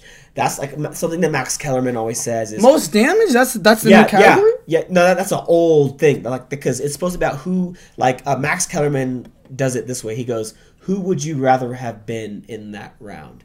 Like, let's say I hit Mm. you ten times, Chris. Ten times, I hit you ten times, but none of them did any damage. There's no swelling. I can tell you right now, I'd rather got take dazed. 10 You never got dazed. Nothing. It was just all pity. I'd patty. rather take ten from But- Andre than ten from Kovalev. But you hit me with five punches. I could take different. But those five punches, now my left eye is swollen, my right eye is cut. Who would you rather have been? You. Hmm. You did more damage. And that's what a fight is. It's a fight. And from that distance, I was hard. I couldn't really tell whose punches were doing the most damage in a couple of particular rounds. There was a few particular rounds yeah, there's a couple. Yeah, that were exactly. really close. I was like, ah, I give it because it because from where I was looking, it seemed like it was Ward's fight, and he was controlling it a little bit. And so I was like, well, I can't judge the clean effective punches. So what's the next thing you judge? Okay, I'm gonna judge uh, ring generalship. I'm gonna judge And like, uh, effective Dodging, defense. man? Yeah, Yeah, effective- effective ring generalship, effective defense, uh, effective aggression. And I was like, through all those things, I'm kind of leaning towards Ward. It wasn't like a that was a Ward round. It was there like, was a couple fucking was like, rounds I'm where Ward it would be in the middle, and he was like, "I'm so ready to fucking bang." And It was Kovalev like- was like, "I don't know." and I I'm gonna bang." freely admit, I'm gonna freely admit right now that I was like, I wasn't sure about the decision. I told those guys, and I was like, and I'm still like, I don't really care for that decision much. You don't like it? Um, that I, yeah, that I said Oh, myself. you mean the first? I called before the fight in the pre-fight show. I said I'm calling Ward to win by decision. After the fight, watching it live, I said I think Ward won. That was only because you knew that you It's so couldn't go crazy back on your how, word. how you can call that though. You still called Ward by decision. Like that's still crazy. That's Oh, still by it's the just way- the- highly time out, debatable. time out. By I the get- I way, know. By the way, every fight that I I, pre- I got 100 percent right on my predictions, Must be nice. but they were some there was a lot of controversy and a lot of bullshit. just on this one there. though. On this card, he got a 100 percent correct. But but that doesn't mean that they deserve the decisions. By the Yeah, way. yeah. Um. So if Dude, it, I- if there was real justice, I could honestly see it a draw. And that's the thing is, uh, my, when watching it on YouTube, where I can actually see the punches more clearly landing, I actually gave a lot of those close rounds to Kovalev, and at the end of that, I gave it 114, 113 to Kovalev in my second. Uh, That thing. was and my- I think that if I was that was my ringside, third I think if. I was ringside, I probably would have scored it for Kovalev. I think probably Kovalev deserved to win. A lot of people are calling it a highway robbery. It's a travesty. There's no way it's a robbery. Yeah, No, no, no, exactly. no, Like, uh, robbery no, is, like- highway robbery is what happened to Manny Pacquiao against Timothy Bradley in their first fight. Yeah. Pernell Whitaker versus Julio Cesar Chavez calling that a draw. That's a highway robbery. Uh, when it's like clearly eight rounds to four, and yet the guy who won four rounds won the fight, that's highway robbery.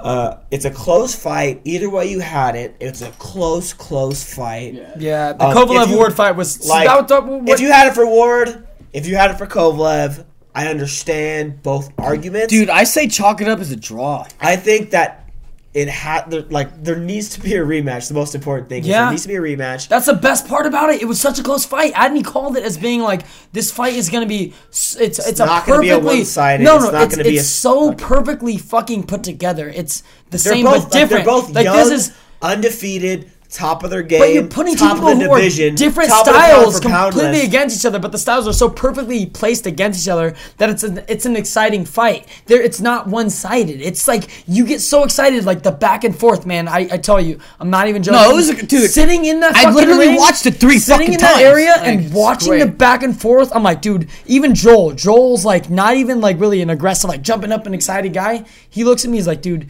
this is probably the best fight I've ever seen. And Joel's a UFC guy. And he was like, dude, I can't even tell you. This is this has been an amazing fight No, because the back and forth was so That was funny. He was like, he fucking was telling me, clean. like, dude, that was that was such a great fight. I was like, oh, dude, it was definitely a good, entertaining fight. He's like, Mm-hmm. no, that was a great fight. I was like, it was entertaining and it was good. No, it was entertaining, And, like, yeah. I'm like, you need to watch. I'm doing some things, but um, uh, terrific, terrific match. Uh, Kathy Duva, who is the CEO of Main Events, she promotes Sergey Kovalev. Gave him his nickname Crusher. Uh, she's pushing for the contract stipulation for an immediate rematch. Immediately, not only the day after the match, she pushed for an immediate rematch. Is it in Russia? Uh, Dude, no, uh, Sergey in America. No, Why would it be in it's America Too big. It's, again? it's too big of a fight to put in Russia. Uh, Sergey in the post interview was like, What, this- dude? Russia? Wait, hold He's on. all, this is on, my hold on. decision. Uh, uh, the people there's they see the, there's witnesses. They saw what happens. First thing I want to say is great. Andre Ward is probably the top boxer that I would want if anybody in the boxing field Yeah. wanted to cross over. I think Andre Ward would do the best because his clinch game is in fucking impeccable, and I think he would fuck some people up in the UFC within the clinch. Really, I disagree because of that. I disagree because he's such a a, a, a technical chess match type fighter. He doesn't have a lot of power. Um, I think two years with not kickboxing. even that, not even that too much speed. He does like the clinch, but he's good on the inside. And like, if you try to clinch with a, a wrestler, That's he's gonna take you to the ground. It would have to be a I think matchup Kovalev is more successful because he's good at distance. He'll keep at the end of your punches, and he has Hmm. remarkable power. All right. See what I think. What I think we've been waiting for in a long time for, for boxing. We've we've got these little fights like Pacquiao Bradley, tr- the trilogy, and it's like, eh, not really, Yeah, not really that good. These little fights, but it's it, it, you get it like every no, it's it's like every five years or more than that. Adney can Adney can relate. You get these great trilogies, these trilogies that are worth hearing about. These trilogies that are fucking unstoppable. I feel like Kovalev, Pacquiao Ward, Marquez. yeah, Pacquiao I feel like Kovalev Morales Ward. Pereira. Oh, Miles Rowe. I actually remember Miles Rowe. Yeah, yeah. that's funny. That's that I a remember, great I remember that name. one over the Pacquiao one, and Pacquiao's more famous. I, But I don't know. I feel like I feel like more dominantly. what this is. I feel like what this is right now. This the the Ward Kovalev. It's I gonna be a trilogy, my I friend. hope- it's hope, gonna be man. a trilogy. And I don't know think if it's gonna, gonna it's gonna stand- American judges in America. I'm telling again, you, I, I think it's gonna ah. stand the test of time for when when Like boxing. Kovalev's gonna have to well, put him down multiple times. When boxing breaks down its know if grades. he's gonna be Listen, when do it. boxing breaks Dude, down, was warm. Like he I- looked so. Fucking. I know in the beginning. He, well, in the beginning, he couldn't looked- hit him, bro. What's up? No, yeah, exactly. In the beginning, he did not hold anything. Kovalev was fucking him up. But what I'm saying is, I think a, a Ward Kovalev trilogy. I think it's going to stand the test of time in boxing. I think it's going to be one of these but one of these boxing fucking these matches that people talk about. Eh, Just like fucking maybe. The problem is that it wasn't as exciting as those other trilogies be. Yeah, it's. Well, it I wasn't can't because it was in it. more So of a that- chest. It was exciting for me because I can't compare it to you you know. It's not just that it wasn't as exciting, but also we don't even have the rematch sign, So calling a trilogy is a little premature. Um, I'm a premature ejaculator, Adney. if- so fuck I, off. do, I definitely think the rematch happens. I absolutely do because neither guy can make nearly as much money fighting anyone else. Oh, Like maybe Kovalev versus Adonis Stevenson in Canada, huge payday. Oh, because Stevenson's a Canada. repeat that. Repeat that. Hu- Huge. Say it with an H. I'm gonna need a huge. I'm gonna need a huge out of Addy. I'm not gonna do. it. Come on, yeah, Addy. on. I need a huge baby. on, Addy. Addy, I need a. Oh, I need a huge. Not doing it, champ. I need a huge. champ. I'm not doing it, Come champ. on, champ. I'm not doing Addy, it, champ. I need, a, I need a huge champ. I need a huge. We need a huge champ. I need a huge payday out of you, Adney. Oh, I can sing you your favorite song, comedy wise, but you can't give me a Oh, huge. oh, you're gonna be you against your own You can't huge You're me. gonna be against your own. You can't uh, huge me for a can- Canadian. losing the word for it right fucking Ward Kovalev fight. You can't go You're not huge. even gonna take your own say advice? huge. You're a piece of shit. I think the rematch happens. Yeah, Uh, but it's gonna be like, huge, like you said. Huge. The natural inclination is to kind of go for Sergey because he was super strong in the fight. I He think a Andre- lot. He did more damage to Andre's face, um, and a lot of the times judges, when they feel like the decision beforehand was fucked up, they'll overcorrect. Yeah. So they might overcorrect for Kovalev. So I think Wait, Canada's great. I think Adney's saying Canada's great because it's, it's it's a middle middle ground. But but Andre did figure something out after a few rounds. After the first four rounds, he figured something out, and he might be able to do that same thing earlier in the That- fight and keep the knockdown from ever happening. That's what I was That could say. definitely happen. I think and that's Andre's. why the rematch is still a 55. Like, how fascinating is that? That after we get a great, a great fight in the first fight, the rematch would still be 50-50. I, I, I would have still a hard time telling you who I think would win the rematch. I'm taking That's Ward why it that needs to day. happen. It absolutely Yeah. has to happen. Man, I think Ward figured him out. I think. I think. but first he won. He won three rounds in a row, and then Kovalev came back. That's true. But those are late rounds. Those are late fucking rounds. I think that he can take those first exactly. couple rounds. Even if you're in the late rounds, you supposedly have this guy figured out, and you're still getting beat up a little bit. Yeah, you're slower. I mean, I mean, fatigue. Um, That's your mind's going a little bit guys- you guys- slower. he can't are- react the same. But you guys are way. arguing against the same thing. It's a perfect match. It's a perfect setup. I think. I think it's Andre. setup. I think Andre takes it by okay, more rounds. but it's still a great setup, fighter for fighter. Like it is a great. I don't think Kovalev touches him as much, dude. Like he figured out like where. But the- we've seen like, what is Kovalev gonna have to people train? completely starking somebody else. Like we've seen people knock somebody else out. Like you give me like that person you're talking about. You give me this fight. Are you kidding me? You're gonna you're hitting somebody. You give me this fight. This is nothing. I mean, but then you get fight, two fighters It's like Kovalev Ward. Course. Which is an exciting fight. It's such a back and forth fight that you're like, man, this is something worth watching. It's I- not I like that, somebody. uh, it's not. It's not like I, Andy said, all I was saying is not I a barn thought burner. that Kovalev or It's uh, something that Ward also- learned also- more from the fight. That's Well, all I'm I. I gotta bring this up because before the fight, I said that Andre Ward has lost a half a step. He's not the guy from 2012. I said that. I said that he's not quite the same guy, but to what degree? If it's a big degree, he's definitely going to lose. Small degree, he can still win this fight. But I definitely believed he lost at least a half a step. He just was not as fast as he was. Um, and he did. He seemed a little bit off those first few rounds, but he got into that rhythm, and he was, he pulled off that old Andre Ward magic. So here's the question: Is he who's fresher in a rematch? Is this fight so tense, and we saw the damage Ward took? Is that going to take enough out of him to slow him down and not Kovalev? Oh, that rematch is fascinating for so many reasons. We shouldn't get into it too much right now. I just think Ward's gonna have a lot more to prove in the rematch for some reason. I think Kovalev's gonna Because people are going to question him. They're going to say, you didn't really win that fight. He's going to he's to have a lot to prove. But so is Sergey.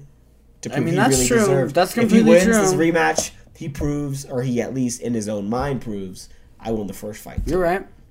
And I'm the best.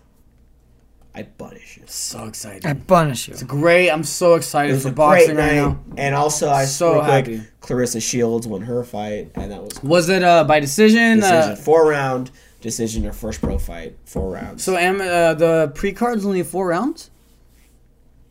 her fight was. Oh, just her fight. Oh. That's why she Is it was was so it her low. first? Her first. It was her first like uh, First pro fight, uh, amateurs are three round fights, two minutes. Oh wow. Oh, wow. Uh, it was still a step up for her, um, but it was only four rounds, and she won clearly. And uh, she wasn't incredibly dominant. She wasn't this monster. She wasn't this beautiful movement and rhythm and speed and power that a lot of us hoped that would see. Well, I- she will. I think that I think the event got to her a little bit, and she was like looking for the knockout a little too hard, got a little too wild.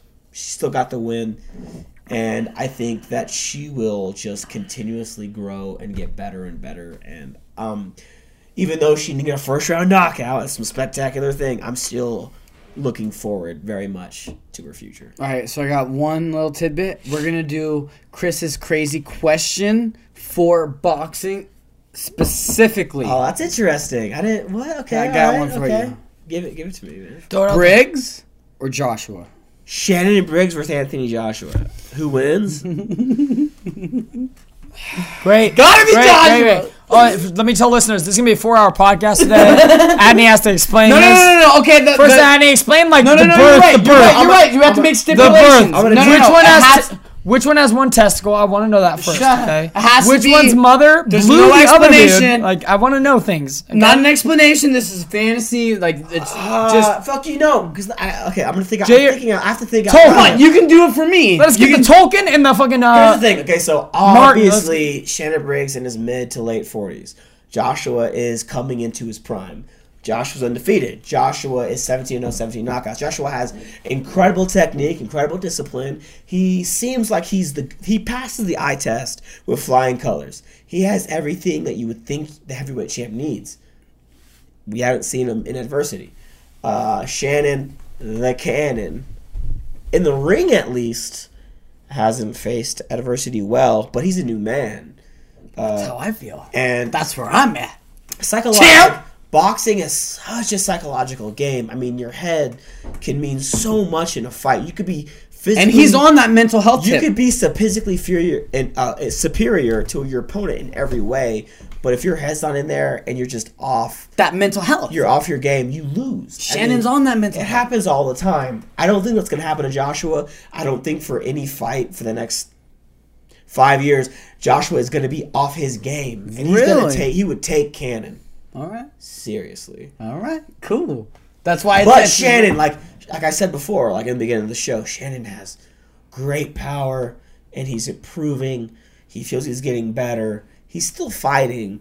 He's still winning fights. Uh, he's tough as hell, man. He really is a tough motherfucker. Are you He- rooting for Shannon at least? I'm- Come on, champ. I'm always gonna root for Shannon. Come on, Shannon. champ. Come on, let's go, champ.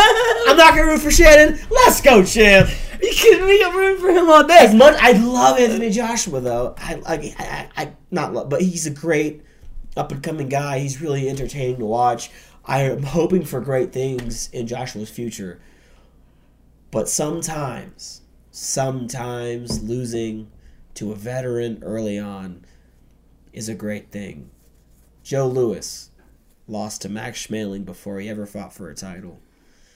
And one of his early title defenses was against Max Schmeling in what is the biggest fight in boxing history, Louis Schmeling 2. 1938 and it was a huge fight and that totally changed Louis's career. He ended up making 25 successful title defenses with 20 knockouts. God damn. Not saying that Josh would ever come close to that because I'm telling you right now he won't. But it's important to throw these young guys to the dogs sometimes. And Shannon, the Cannon Briggs, is a fucking dog, and he's gonna get in there, and he's not gonna oh, leave we an ounce of energy. Yeah. And the, he's gonna leave it all in the fucking ring. He's gonna kill himself to win that fucking fight. That's who he is, champ. That's who he is, champ. That's why I asked you that question, Shannon champ. the Cannon fucking Briggs against anybody in the heavyweight division. I'd pay you to fucking see that fight.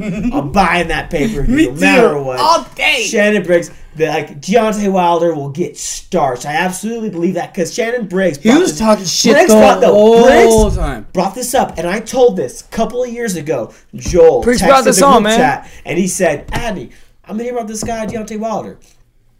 Tell me about is it is he the shit? Tell me about Deontay. Apparently he, he's won all his fights by knockout. Tell me about him. All. He's no he's hype. Absolutely horrible technique. He's got power. Yeah, built his career in Alabama. You know when he, he Beating up rednecks. dude, he, his the be, like the two best fighters he fought were over the hill, Chris Arreola, and uh, Bermane Stiverne, and he could not hurt Stiverne. Stiverne just walked him down. He won the decision, but Stiverne was never hurt in the fight. It's like, all right, well, when you're fighting a guy with a solid chin, your power means nothing, and your technique is still bad. Your your legs look like chicken legs. You lift your feet up all the time. You're always off balance. You take on Shannon the Cannon Briggs, and I'm gonna pick Briggs. I think Briggs beats Deontay Wilder. I think he beats fucking Tyson Fury. If Fury ever gets his shit back together.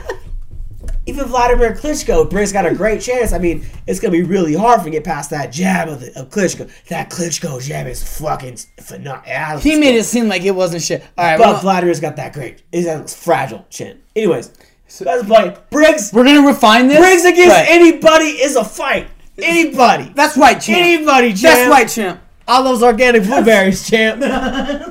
That's right, champ.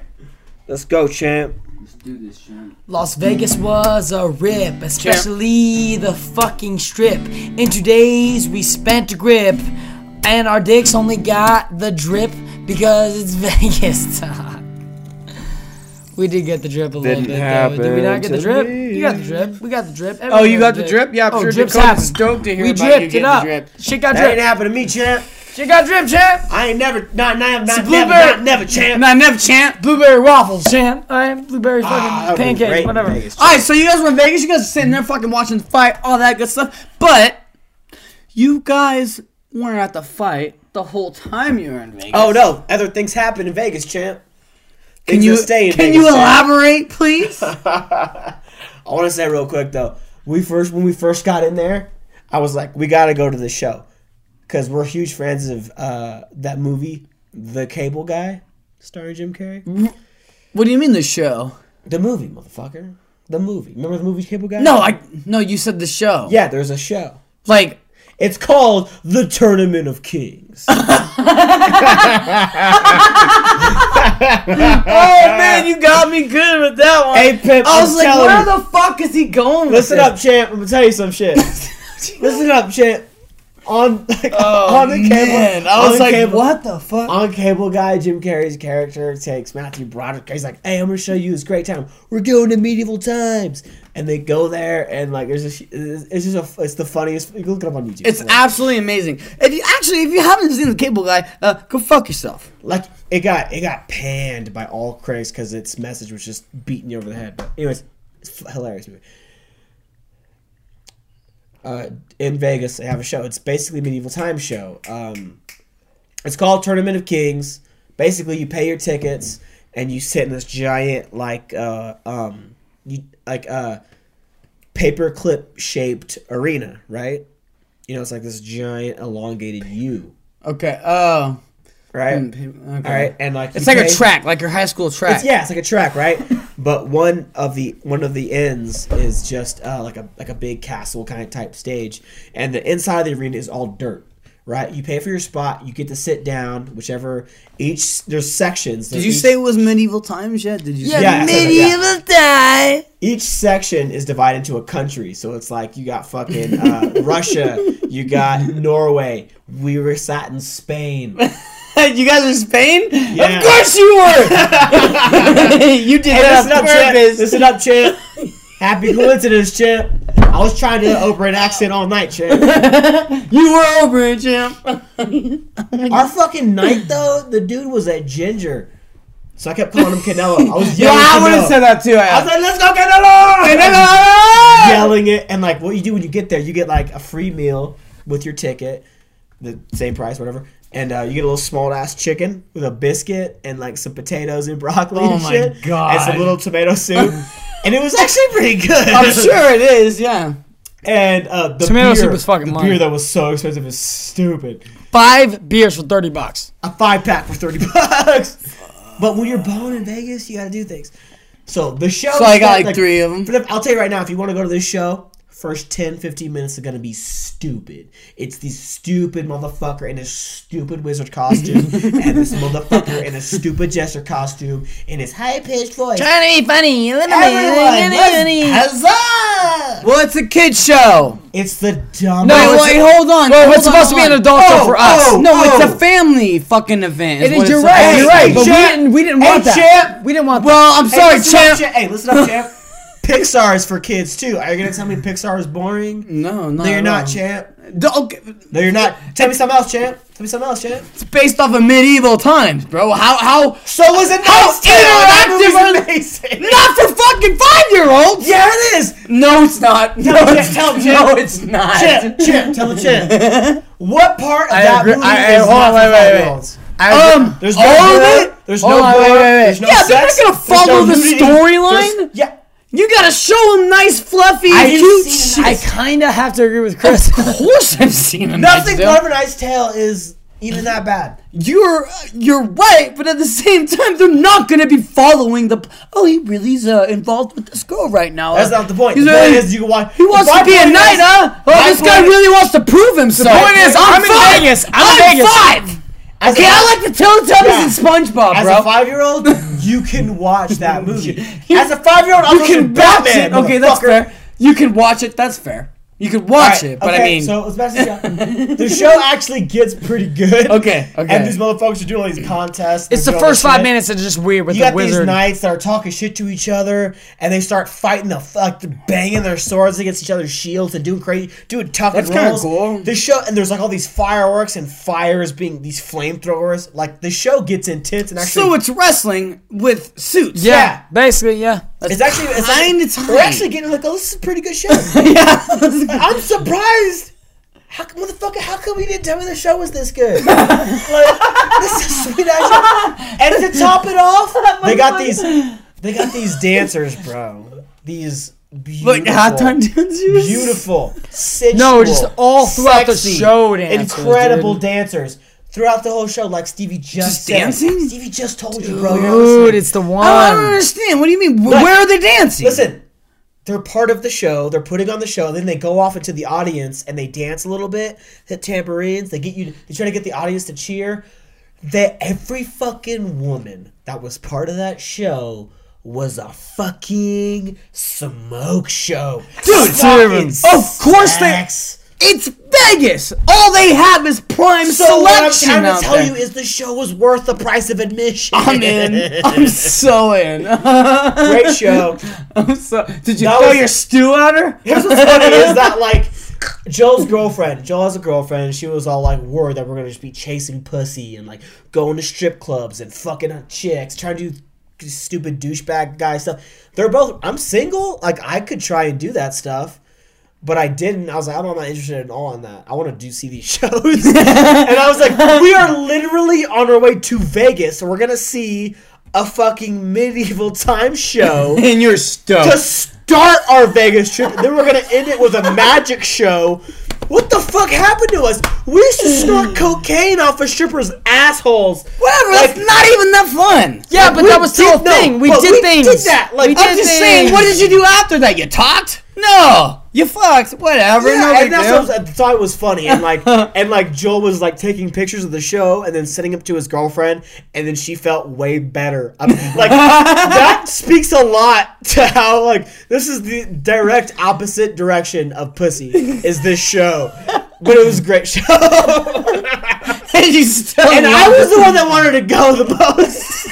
Single as the fuck. single guy. I'm like, no, we're going to medieval times. No, like, bro. dude, I hit up- medieval time. like even when we were wasted, I was like, I went on Tinder for five seconds. I was like, this is boring.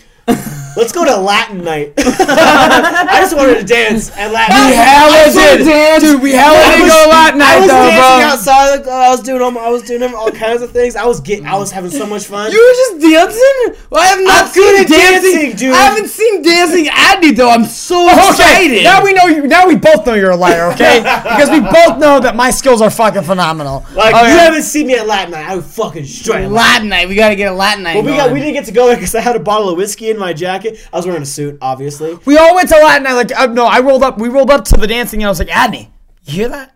It's Latin night. And I was like, already dancing before I even said anything, getting it. I'm Oh, like, I didn't dude- know it was Latin I'm night, like, sweet dude, it's Latin night. No, because we walk up to a, like a bar and they're playing it outside. So we all walk in. I'm like, is this the spot? Is this where we want to go? So all three of us like, fuck it, we're going to Latin night. We walk in How there. did not go to Latin night? And then they pat us down because it's Latin night and it's Trump's nation. So they're like, they pat us Oh, down. they frisk. caught your flag. Dude, they frisk. stopped and frisked like a motherfucker, dude. Tickets go in. Like And we took this off like- our Dude, shoes, no, this we is- spread the buttholes and shit. Dude, it was is a, bad. This is a full bottle. You don't throw away a full bottle. So we kept drinking. Sorry, I didn't mess up just now. It was a full body cavity search. That's what he meant to say. Anyway, but like, I want to tell you this story. That was the first thing we did, and then we did. We went out and ate. We did, just you know kind of touristy stuff. Right. We ended up getting a hotel room and uh, all that. all Was it that, like on the strip, like in a hotel on the strip? It was on the or- strip, but like far from the strip. So like south? So it took it took a lot of time to get. But like south, and then like you walk, and then you like walk over this bridge, and then there's the New York, New York. Like you're looking at the New York, New York. I just want to know. You can edit all this. Where the fuck were you? Where? Where? I, think want to know like, where you north. I were. think we were far north. Oh, north, like uh, the tower. Then Past cer- yeah, at the big giant ne- the space. the needle. We were at the needle. were yeah. north That's of the needle. stayed. That's where we stayed. Actually. Oh, Actually. you stayed in the needle. at the needle. Yeah, at the needle. Oh, At that's the- not at bad the, the spot. stratosphere. It's not the at all. stratosphere. We stayed in the Oh, cool. stratosphere. Right on. And here's the thing: is uh, um, it was right after the fight, right? Okay, now me and Stevie, of course, we like to wear suits. We, we, we find it fun, and we bought a few suits for the for the weekend. After the fight, like, during the fights, like okay, we got to suit up for the fights, and we both wore particular suits. I wore my all red suit with the black button up and the black boots, and uh, I'm wearing that. So I'm like, it's a, it's a great suit. Got a great pocket square kind of thing. It's a great suit. It's a great I fucking love suit. that. I, it's my favorite. I, I It is your favorite. I see you in got- that suit you the have most. To save it. You have to save. But it I love that suit. I But love anyways, that suit. Every time I see you in it, I appreciate it. So. we after the fights, we go back to the hotel room. Well, first off, after the fights, no, before you get to that, after the fights, we stuck around because Adney got to meet actually some of his heroes, which is awesome. wait, you know? Oh, we gotta we gotta talk about Doughboy. Kinda- Oh, yeah, oh, yeah. Okay, We so hold on. guy- During the fight, this guy was sitting right in front of us. His dude, like this dude, this motherfucker. He was so cool, dude. He was like. He like he had like he had a big chain on. He had a like he lit up a blunt in the middle of the fight, and this boy was all, "What the fuck you do, man? There's security right there." He's all, "Hey man, they ain't gonna fucking arrest me. This is Ward Kovalev, motherfucker. Get the fuck out of here." And he starts smoking his blunt. He gets drunk. He buys up like 16 people shots. He's like spending all this fucking money. He's super cool. He's dancing in between rounds. He's just the nicest guy. We're talking boxing. We're getting into these huge discussions. We're having all this fun. And Joel's all, dude, I fucking love this guy. Um, when he goes to the bathroom, I'll go with him. And he goes. Joe's all, once he goes to the bathroom, I'm buying him a drink. So Joe waited, and he he goes to tries to buy this dude a drink, and he goes, "Hey man, your fucking money ain't good here," and pulls, Pulls out, out two huge- giant stacks of yeah, cash. two giants. And he just goes boop, boop and pays for it. And he goes, and Joe's like, what? So, Jay, what's your name, man? He goes, hey, man, call me Doughboy. And this motherfucker was so cool. He No, that, but he so- lights up a blunt right there in the middle because I walk out to go to the bathroom. He's standing there where people get their drinks and shit, the middle of all security, everything, and he's just smoking a blunt. Hey, I was like, dude, you're crazy, man. I like, went up to him and I pat him on the chest, like, dude, you're fucking nuts. What? And he's sitting there smoking a blunt in front of everybody. Like the, the kid, coolest guy, The dude. guy did not give a fuck, dude. And anyways, but uh, we the fights. Like we wait outside of the side gate for the uh of the arena, and I got to meet some some some great guy. I got to meet Ber- Bermane Stiverne, which I mentioned a minute ago. He signed a glove that I bought at the fights. Um, I got to meet Sean Porter. Sean Porter, I talked about on the podcast before. Uh, terrific welterweight, real tough guy, hell of a fighter, in a nice ass suit. I'm like, hey, gonna get a picture with you. I get a picture with him, and he's all, hey man, that's a badass suit. I love that Oh shit! And I I'm done like, lost my shit. Money. suit. yeah. this nigga said I got a good suit. And then a guy who was on the undercard, um, Alexander uh, Gvozdyk, uh, is obviously a Russian fighter, uh, who won his fight. I saw him coming out, and nobody recognized him. Nobody was saying shit to him. I was like, Alexander, Alexander. I, and he's like, he's like, I was like, can I get a picture with you? And he was like, oh, yeah, of course. And like, I was the only one who asked him. Got a picture with him, and I got to meet a guy I talked about endless amounts of times and so much time I spent talking about this guy on the show. Vasyl Lomachenko. Ah. He was at the fights. He had his fight. Like, this is fight week for him. He's fighting in a few days. Probably the biggest fight of his career. He came to the fights and is in his jumpsuit. And uh, he was trying to walk out, and they're trying to rush him out as fast as they can. But I got to quick meet him real quick, shake his hand. Hell, he was really nice, and but they kept pushing him. What's away. nice, Adney didn't ask him for a picture because he, he's like, yeah, can I get a picture? Most people are like, yeah, but Adney noticed he was moving on, Yeah, and he was like, handlers hey, were I just, pushing him, yeah, dude. Adney's like, I just, I just want to meet you. Like, I think like great fighter, and I took a picture of Adney reaching his hand out basically to meet him because we knew obviously. And the Adney, thing didn't like, want to that's the thing, disrespect like, him. I- like, there's been people, there's people sometimes who just kind of go, oh yeah, whatever, and shake your hand. He looked me straight in the fucking eye and nodded, and you could tell he was like looking at me when I was speaking to him. I was like, huge fan, man. Um, you know, good luck next, on Saturday. You know, all that kind of thing. And This Saturday? yeah, he's fighting this fucking Saturday, man. Is it on HBO? Yeah, HBO Radio Championship Box. We're gonna watch it at your house. but uh, it's just a great, a great, great fucking weekend. And then so uh, crazy. after we got home, after back to the hotel room, Stevie was exhausted, understandably. I had to drive to the And, next like, day. I had to drive Jo- all like, our way back, like the whole Joel, ten Joel- hours. Joel's like fixing his outfit, like we're ready to go out, and then by the time he looks over, Stevie's passed out on the bed. What the fuck? And I was like, dude, I'll go out with you, but let me charge my phone. And while my phone, I just took a nap real quick. I would come on. Let me. You can't let me power nap, bro. I would have No, been like, no, let me power nap, and then we're gonna go. me and Joe, we like, all right, we're going out. We be like, me and Joe. I we ba- I watched SNL Saturday Night SNL, like literally watched the newest Dude, episode, check it or the We- newest episode. Me and. Joe walked. Out, we start. I'm still in my red suit, walking downtown. He's kind of dressed up, and it took us like 30 minutes to actually get to the main strip walking. But like on the way, like we're just talking bullshit, having a great time, laughing, fucking drunk as fuck. There's barely anybody we're seeing, and then uh, we're like, hey, let's. We stop. Let's stop by the Circus Circus here. All right, let's go in there and get a drink real quick. We need to fucking freshen up on these drinks. We fucking get in there. And we're like, all right, we grab a couple drinks. Hot bartender, but you could tell she wanted to kill herself because all these weird guys knew her name. like- it was just, it was that typical fucking shit. And then we're like, this bar smells like puke. Fuck out of here. Uh, That's a dive bar. and we walk around for a minute. And we're like, we stop for a second. We're like, you know, let's stop for a second. And kind of like, all right, what should we do next? And we're while we're in that minute, this chick just walks up and she goes, "Oh," and immediately complimenting my suit, like, "Oh my god, that's an that's a fly ass suit. What's up, man? It's a, you look incredible." I was like, "Hey, thank you, thank you, thank you," and um, and uh, she's just this is really remarkably charismatic black girl, right? Very, very attractive very nice and like great personality, right? Immediately catches our attention. We're just back and forth, back and forth. Everyone's great, like oh yeah, laughing. Everyone, blah blah blah blah. She she's like she's doing that physical touching on thing, and she's like, hey, you guys, like she creates a narrative. like throughout she's taught throughout the time she's talked, she creates a narrative. In this narrative, she's a baller. She has all this money. she, she flew herself out from Barbados to Las Vegas. She flew her sister Barbados Slim. she Did Yeah, she that's what I- sound like dude, that? Futurama joke. No, she did. She she did. As soon as you mention Barbados, I'm gonna think Futurama Yeah, immediately. I'm gonna think Futurama too immediately, and I and I shouldn't have an accent. Like this is weird, uh, but she kept and she but she was so charismatic and so like you couldn't help but keep talking to her. She was a lot of fun. She really was. She's like the like I would great. I'd love to have you a friend if you weren't a piece of shit. Anyways, she's like, and like, oh, blah, blah, blah. And she made a narrative where she has all this money. She flew herself and her sister out to Vegas, but her sister's lame. Her sister's in her room asleep and she won't come party, blah, blah, blah. I'm like, well, you're balling, but you took a room at Circus Circus. There's the first hole in your story. That's your first fucking First hole, first big hole. The the lack of accent, small hole. I can forgive that. Maybe you were just born there. Maybe that's it. But the first big hole was you got a room at Circus Circus, pimp. Second biggest hole was the fact that you way you were dressed. You were not elegant. You were in a pretty lame dress, and you had a big puffy jacket on. It's like you don't look like you got money, dude. I'm sorry, champ. Sorry. I'm sorry, champ. You look like you got money, champ second big hole. And like we're just talking, and then she keeps like talking about how like come up to our room.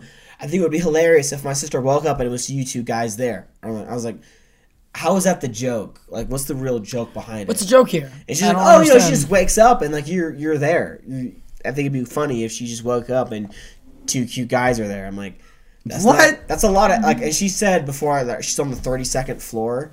I'm like, this seems like a lot of fucking effort for a lack of a joke. I don't want to. Uh, and I was like, yeah, I'm not gonna do it. And then right when I say that, she immediately stops all attention towards me and turns to Joel. And now she's in his face, trying to convince him to come up to the 32nd floor to meet her, to go up to her sister and surprise her. And like I, I take a step to the side, and I'm behind her, and I look at Joel. I'm like, "Nah." but he like, I look, I gave a Joel a look like this is bad news, but he immediately returned a look that was like, oh, I know. We're just gonna My play own. it.